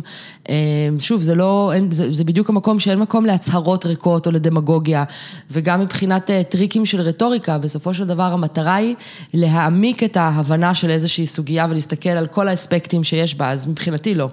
אה, והרבה פעמים, גם אני חשבתי על זה לפני זה, על דיבייט, אבל כשהתחלתי לעסוק בזה, זה דווקא היה אחרת. הוא שואל גם אה, האם אה, שרן, שרן, איך קוראים- לזה? שרן. שרן, אוף, אני לא מצליח לבחור, והיא הייתה פה אפילו. אה, האם שרן... שרן. שרן, אוף. האם שרן יכולה להיות ראש הממשלה ביום מן הימים? אמ, אני מקווה, בוא, בוא נגיד את זה ככה, אני חושבת שהיא צריכה לצבור קילומטראז', אבל אם זה יקרה, אני אהיה מאוד מבסוטה, ולמה לא, יאללה. אני חושב שקודם כל צריכים להחליט אם זה ביבי או לא ביבי, ואז נראה מי קודם יהיה כל, באותו. רק כן. ביבי, רק לא ביבי, שתי משפטים, שני משפטים סתומים דרך אגב, באותה מידה, רק לא ביבי, לא, רק לא, ביבי. כל- כל הדיבור- כל העניין הזה הוא סתום מכל כיוון. כן. כאילו, עכשיו הם רבים על אה, האם היה אלף או אלפיים בהפגנה של האנטי ביבי, או אלפיים מול ארבעת אלפים בהפגנה של כן. הבעד ביבי, מother fucker זה מדינה של תשע מיליון, תעברו הלאה. כן, תעברו הלאה. לא היו הרבה בכל מקרה. כן, כן, בוא תעברו הלאה. בשני המקרים בוא תעברו הלאה. כן. אה, רז קפלן, מה זה עוד שתי שאלות? אה, את יכולה להסביר מה קורה לבני גנץ, למה הוא מתבלבל כל כך הרבה ואיך אפשר למנוע את זה? אמ, אם אני יכולה להסביר מה קורה לבני גנץ. אני חושבת שדרוש לו עוד ניסיון, גם כן. אני חושבת שיש שיפור מטורף, אם מסתכלים עליו בתקופה האחרונה, באמת יש שיפור מטורף, זה עניין של ניסיון. אנחנו נראה גם עובד עם מישהו. וגם כן, כן, בטוח שהוא עובד עם מישהו, וזה זו משימה לא פשוטה, לדבר, אה, לדבר בצורה שהיא קוהרנטית ובהירה ובזמן אמת, וזה... כן, והרבה פעמים שהנושאים אתה לא בטוח מאמין בהם לגמרי, ובלחץ. כן, וזה משחק פוליטי פה שאתה אתה יודע, אולי הוא בן אדם שרגיל לדבר בצורה שהיא הרבה יותר אה, גם כנה ואמיתית, ופה הוא צריך, לחש... הוא חושב עם עצמו, יש לו את מה שהוא אומר, ובראש את מה שרץ, והוא פחות מיומן ב... בלהחליק אותם. כן. אולי הוא טוב לדברים אחרים. אה, גיל אל שואל, אה, בוא נעשה שאלה אחרונה. אשמח לקבל כמה דגשים על ההבדל בין דיבור לקבוצה גדולה, נניח 100 איש וצפונה, לבין קבוצה קטנה ואינטימית. תודה. וואו, 100 איש וצפונה, זה המון אנשים. אה, איך בא לי? זה, זה המון אנשים. אז דבר ראשון, כנראה שהולך להיות מערכת הגברה. אם מדובר פה בכל כך הרבה אנשים, אז כדאי לק... לצבור ניסיון באיך לדבר מול מיקרופון, כי מול 100 אנשים אי אפשר לדבר פשוט בצורה שהיא זה, וזה כבר, אם יש אפשרות לבוא ולבקש לנסות לדבר עם המיקרופון קודם, להבין אותו, כמו שאתה קודם אומר לי, תחזרי למיקרופון, תחזרי, זה דורש ניסיון. גם צריך לעשות הרבה הכנה מול, מול, מול כל כך הרבה אנשים. שעומדים פתאום מול מאות אנשים, יש פה בום של אדרנלין מטורף, זאת אומרת, זה מדהים, כן? זה ממש הם הולכים להטעין אותך בצורה מטורפת, אבל... כן, יש כל מיני דברים שלא, יש למשל אורות עליך, והם מגבירים את ההזעה כן, אורות, וזה הולכת להיות חוויה, אז לקחת בחשבון שבהתחלה הולך להיות מוזר, וזה לא סימן, ברגע שמתחילים בדרך כלל לנוע בתוך זה, אז יש גם את כל האנרגיה וזה יכול להיות מדהים, אבל לעבוד הרבה שההתחלה הולכת להיות... אה, קשוחה, לעמוד פתאום מול כל כך הרבה אנשים, יש איזושהי התרגשות מאוד גדולה שקורית בגוף, הגוף אפילו יכול להיות שהרגליים ירעדו, כל מיני תגובות כאלה, ולא להיבהל מזה, כאילו להתכונן לזה, זה הדבר הכי גדול שהייתי מכינה פה, וכשאנחנו מדברים, לזכור לדבר לפעמים לרחוק, לפעמים לקרוב, כי אם אנחנו רק נדבר לאנשים שרחוקים, אז אנשים מקדימה זה כזה יהיה להם מוזר, לזוז ככה בין מקומות שונים בזה. העצה שלי, אם שואלים אותי, זה אה, תשלטו בצד הטכני, זאת אומרת אם אתם מעבירים הרצאה, תנסו שזה ממחשב שלכם, קליקר שלכם, ואז זה מוריד הרבה מהסיכוי לפאשלות קטנות שיכולות להסתבך לפאשלות גדולות, וכמו שאת אומרת, אם זה מיקרופון, אז תתרגלו לדבר מול מיקרופון, כי העניין שפתאום להחזיק משהו ביד וללכת איתו, או כל מיני כאלה, זה זר להרבה אנשים וזה לא... צריך פה באמת להבין את החלל טוב, להבין את ה... כאילו באמת, אני מסכימה לגמרי עם מה שאמרת. אני תמיד אומר, תראו איך סטיב ג'ובס מתכונן בכל מיני סרטונים או סרטים עליו. קופץ למים קפואים וזה. לא, הוא בא לחדר, הוא עושה חזרות על הבמה שבה הוא ידבר. המקצוענות האמריקאית הזאת, זה כל כך ללקק את האצבעות, איך אנשים... אבל זה באמת חשוב, כל כך הרבה אנשים, יש פה משהו שיותר גדול. ואצל קבוצה יותר אינטימית, אז יש פה משהו שאנחנו יותר מכירים אותו, אנחנו, כאילו, זה, זה, זה, זה יותר פשוט, אבל עדיין אותם דברים יכולים, כאילו, כמובן להתכונן גם, כי לפעמים בהתחלה יכולה להיות התרגשות מאוד גדולה. זה בסדר גמור, זה עובר, לא להיבהל מזה, לא להתחיל להיכנס מזה, ל... כאילו, זה, כאילו זה אומר משהו. אוקיי, שלב אחרון בפרק, המלצות. כל מה שבא לך להמליץ עליו, ולא אמרתי לך, את, אה, אני חושב שמתוך 291 פרקים המלצ, אמרתי רק לאיזה ארבעה אנשים אה, מראש, והאורחים כועסים עליי בכל פעם מחדש. אני גם כועסת. אני יודע, את אה, בצדק. בזעם. אני, אני אולי ארוויח קצת זמן, אבל תחשבי על כל סדרה, ספר, סרט שבא לך להמליץ עליו פעילות, אז דיבייט וכאלה, תשלחי לי לינקים לכל מה שאת רוצה, ו... פסיכודרמה, תשלחי לי לינקים לכל מה שאת רוצה, כי את בטח ממליצה על זה. אה, לחבר, לשים לינקים לדברים שאני ממליצה עליהם? תשלחי לי, את תשלחי לי כל מה שאת רוצה, אין לי רגולציה, מה שבא לך אני אשים. אוקיי. אבל עכשיו המלצה לכל דבר שראית לאחרונה, או קראת לאחרונה, או עשית לאחרונה, ובא לך להמליץ עליו. הבמה אוקיי, שלך. אוקיי, אז אני התחלתי ללכת, אה, זו תהיה המלצה שלי, למפגשים של אימפרוביזציה, פעם בשבוע. מה שבא לך, מה שבא לך. סתם, פתאום הבנתי שהמקום של המשחק נהיה יותר מדי, אה, כאילו המקום שממנו באתי פשוט בשביל הכיף. קצת נעלם, והחלטתי שאני פעם בשבוע פשוט הולכת לעשות מפגשי אימפרוביזציה. איפה? אמ, אני, זה ברמת גן, אצל אמ, ערן גולדרינג, אבל זה לא משנה איפה, באמת, זה אחלה שם, אבל פשוט המקום הזה של לפעמים לשחרר את עצמנו ולהתאמן בספונטניות, בספונטניות, להיות נוכחים ברגע, לשחק, מה שילדים עושים בכזאת טבעיות, אנחנו קצת מאבדים את זה כמבוגרים, וזה משהו ש... שמשפשפים אותו וזה משפיע על הכל וזה נהדר, אז אני ממש ממליצה. כן, כל מי שעושה אימפרוביזציה ממש ממליץ על זה. כן. מהרבה אנשים שאני מכיר שניסו, הרבה אנשים ממליצים, מה עוד? אה, עוד משהו? מה שבא לך. אמ, סך של דברים שאני עושה לאחרונה. תמיד להתפתח, זו ההמלצה שלי, כאילו, ההמלצה שלי זה, אני רואה את האנשים כמו, כמו צמח.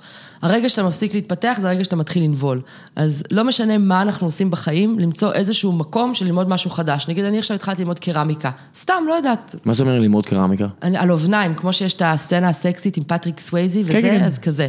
אז אני ובן זוג שלי הולכים פעם בשבוע ועושים קרמיקה. ויוצא לכם מאפרות? כן, יצאו לנו המון מאפרות, ואז השתדרגנו לעציצים קטנים לקקטוסים. עכשיו יש גם כסיסוניות קטנות כמובן, וכזה, גם אפילו עשינו מאגים, והגעתי לקערת סלט, בגודל כזה, אתם רואים? הדגמתי לראם, הוא יכול להגיד שזה היה גדול. זה קערה מרשימה, כן. היא הדגימה קערה מרשימה. קערה מרשימה, סתם, לא משנה מה, להתנסות בדברים, כל פעם שמתנסים במשהו אחר, אתה מגלה צד אחר של עצמך, זה כמו שהדיבייט בשבילי פתח לי קריירה ופרנסה, שכשחקנית זה דבר נהדר, שיש משהו להתפרנס ממנו. אתה מנסה משהו, אתה מגלה צד אחר בעצמך, ואני חושבת שרובנו לא יוצאים מאזור הנוחות, אז ההמלצה שלי לצאת מאזור הנוחות, לנסות לעשות משהו שמפחיד אותנו, שלא נוח לנו, זה תמיד טוב. לגמרי מחזק, תעשו, תעשו, תעשו, לא משנה מה, רק תעשו, זה רק טוב יוצא מזה. אה, יש סדרה להמליץ. בבקשה, יופי. באינטרנט, קוראים לה Yes Theory, אתה מכיר את זה? לא. אז אתה חייב לראות את זה. תשלחי לי גם לינק. אני אשלח לך לינק. כן. זה חבר'ה ביוטיוב, שיש להם ערוץ, ומה שהם עושים זה, המוטו שלהם זה sick discomfort, תחפש את החוסר נוחות. ואני גם גיליתי על עצמי שאצלי החיפוש אחר נוחות גרם ממש כמעט לנכות, שיש קשר בנוחות לנוחות באיזשהו מקום. הם מחפשים לצאת מאזור הנוחות, ואנשים מהבית שולחים להם כל מיני משימות, אם זה לבלות לילה ברחוב, לנסוע, לטוס לאיזשהו מקום בלי כסף בכלל ולבקש עזרה מאנשים, כל מיני דברים, ואתה פשוט רואה איך הכל נפתח ברגע שאתה יוצא מאזור הנוחות, זה השראה לראות את הסרטונים האלה, הם אנשים מקסימים וחמודים. איזה יופי של המלצה.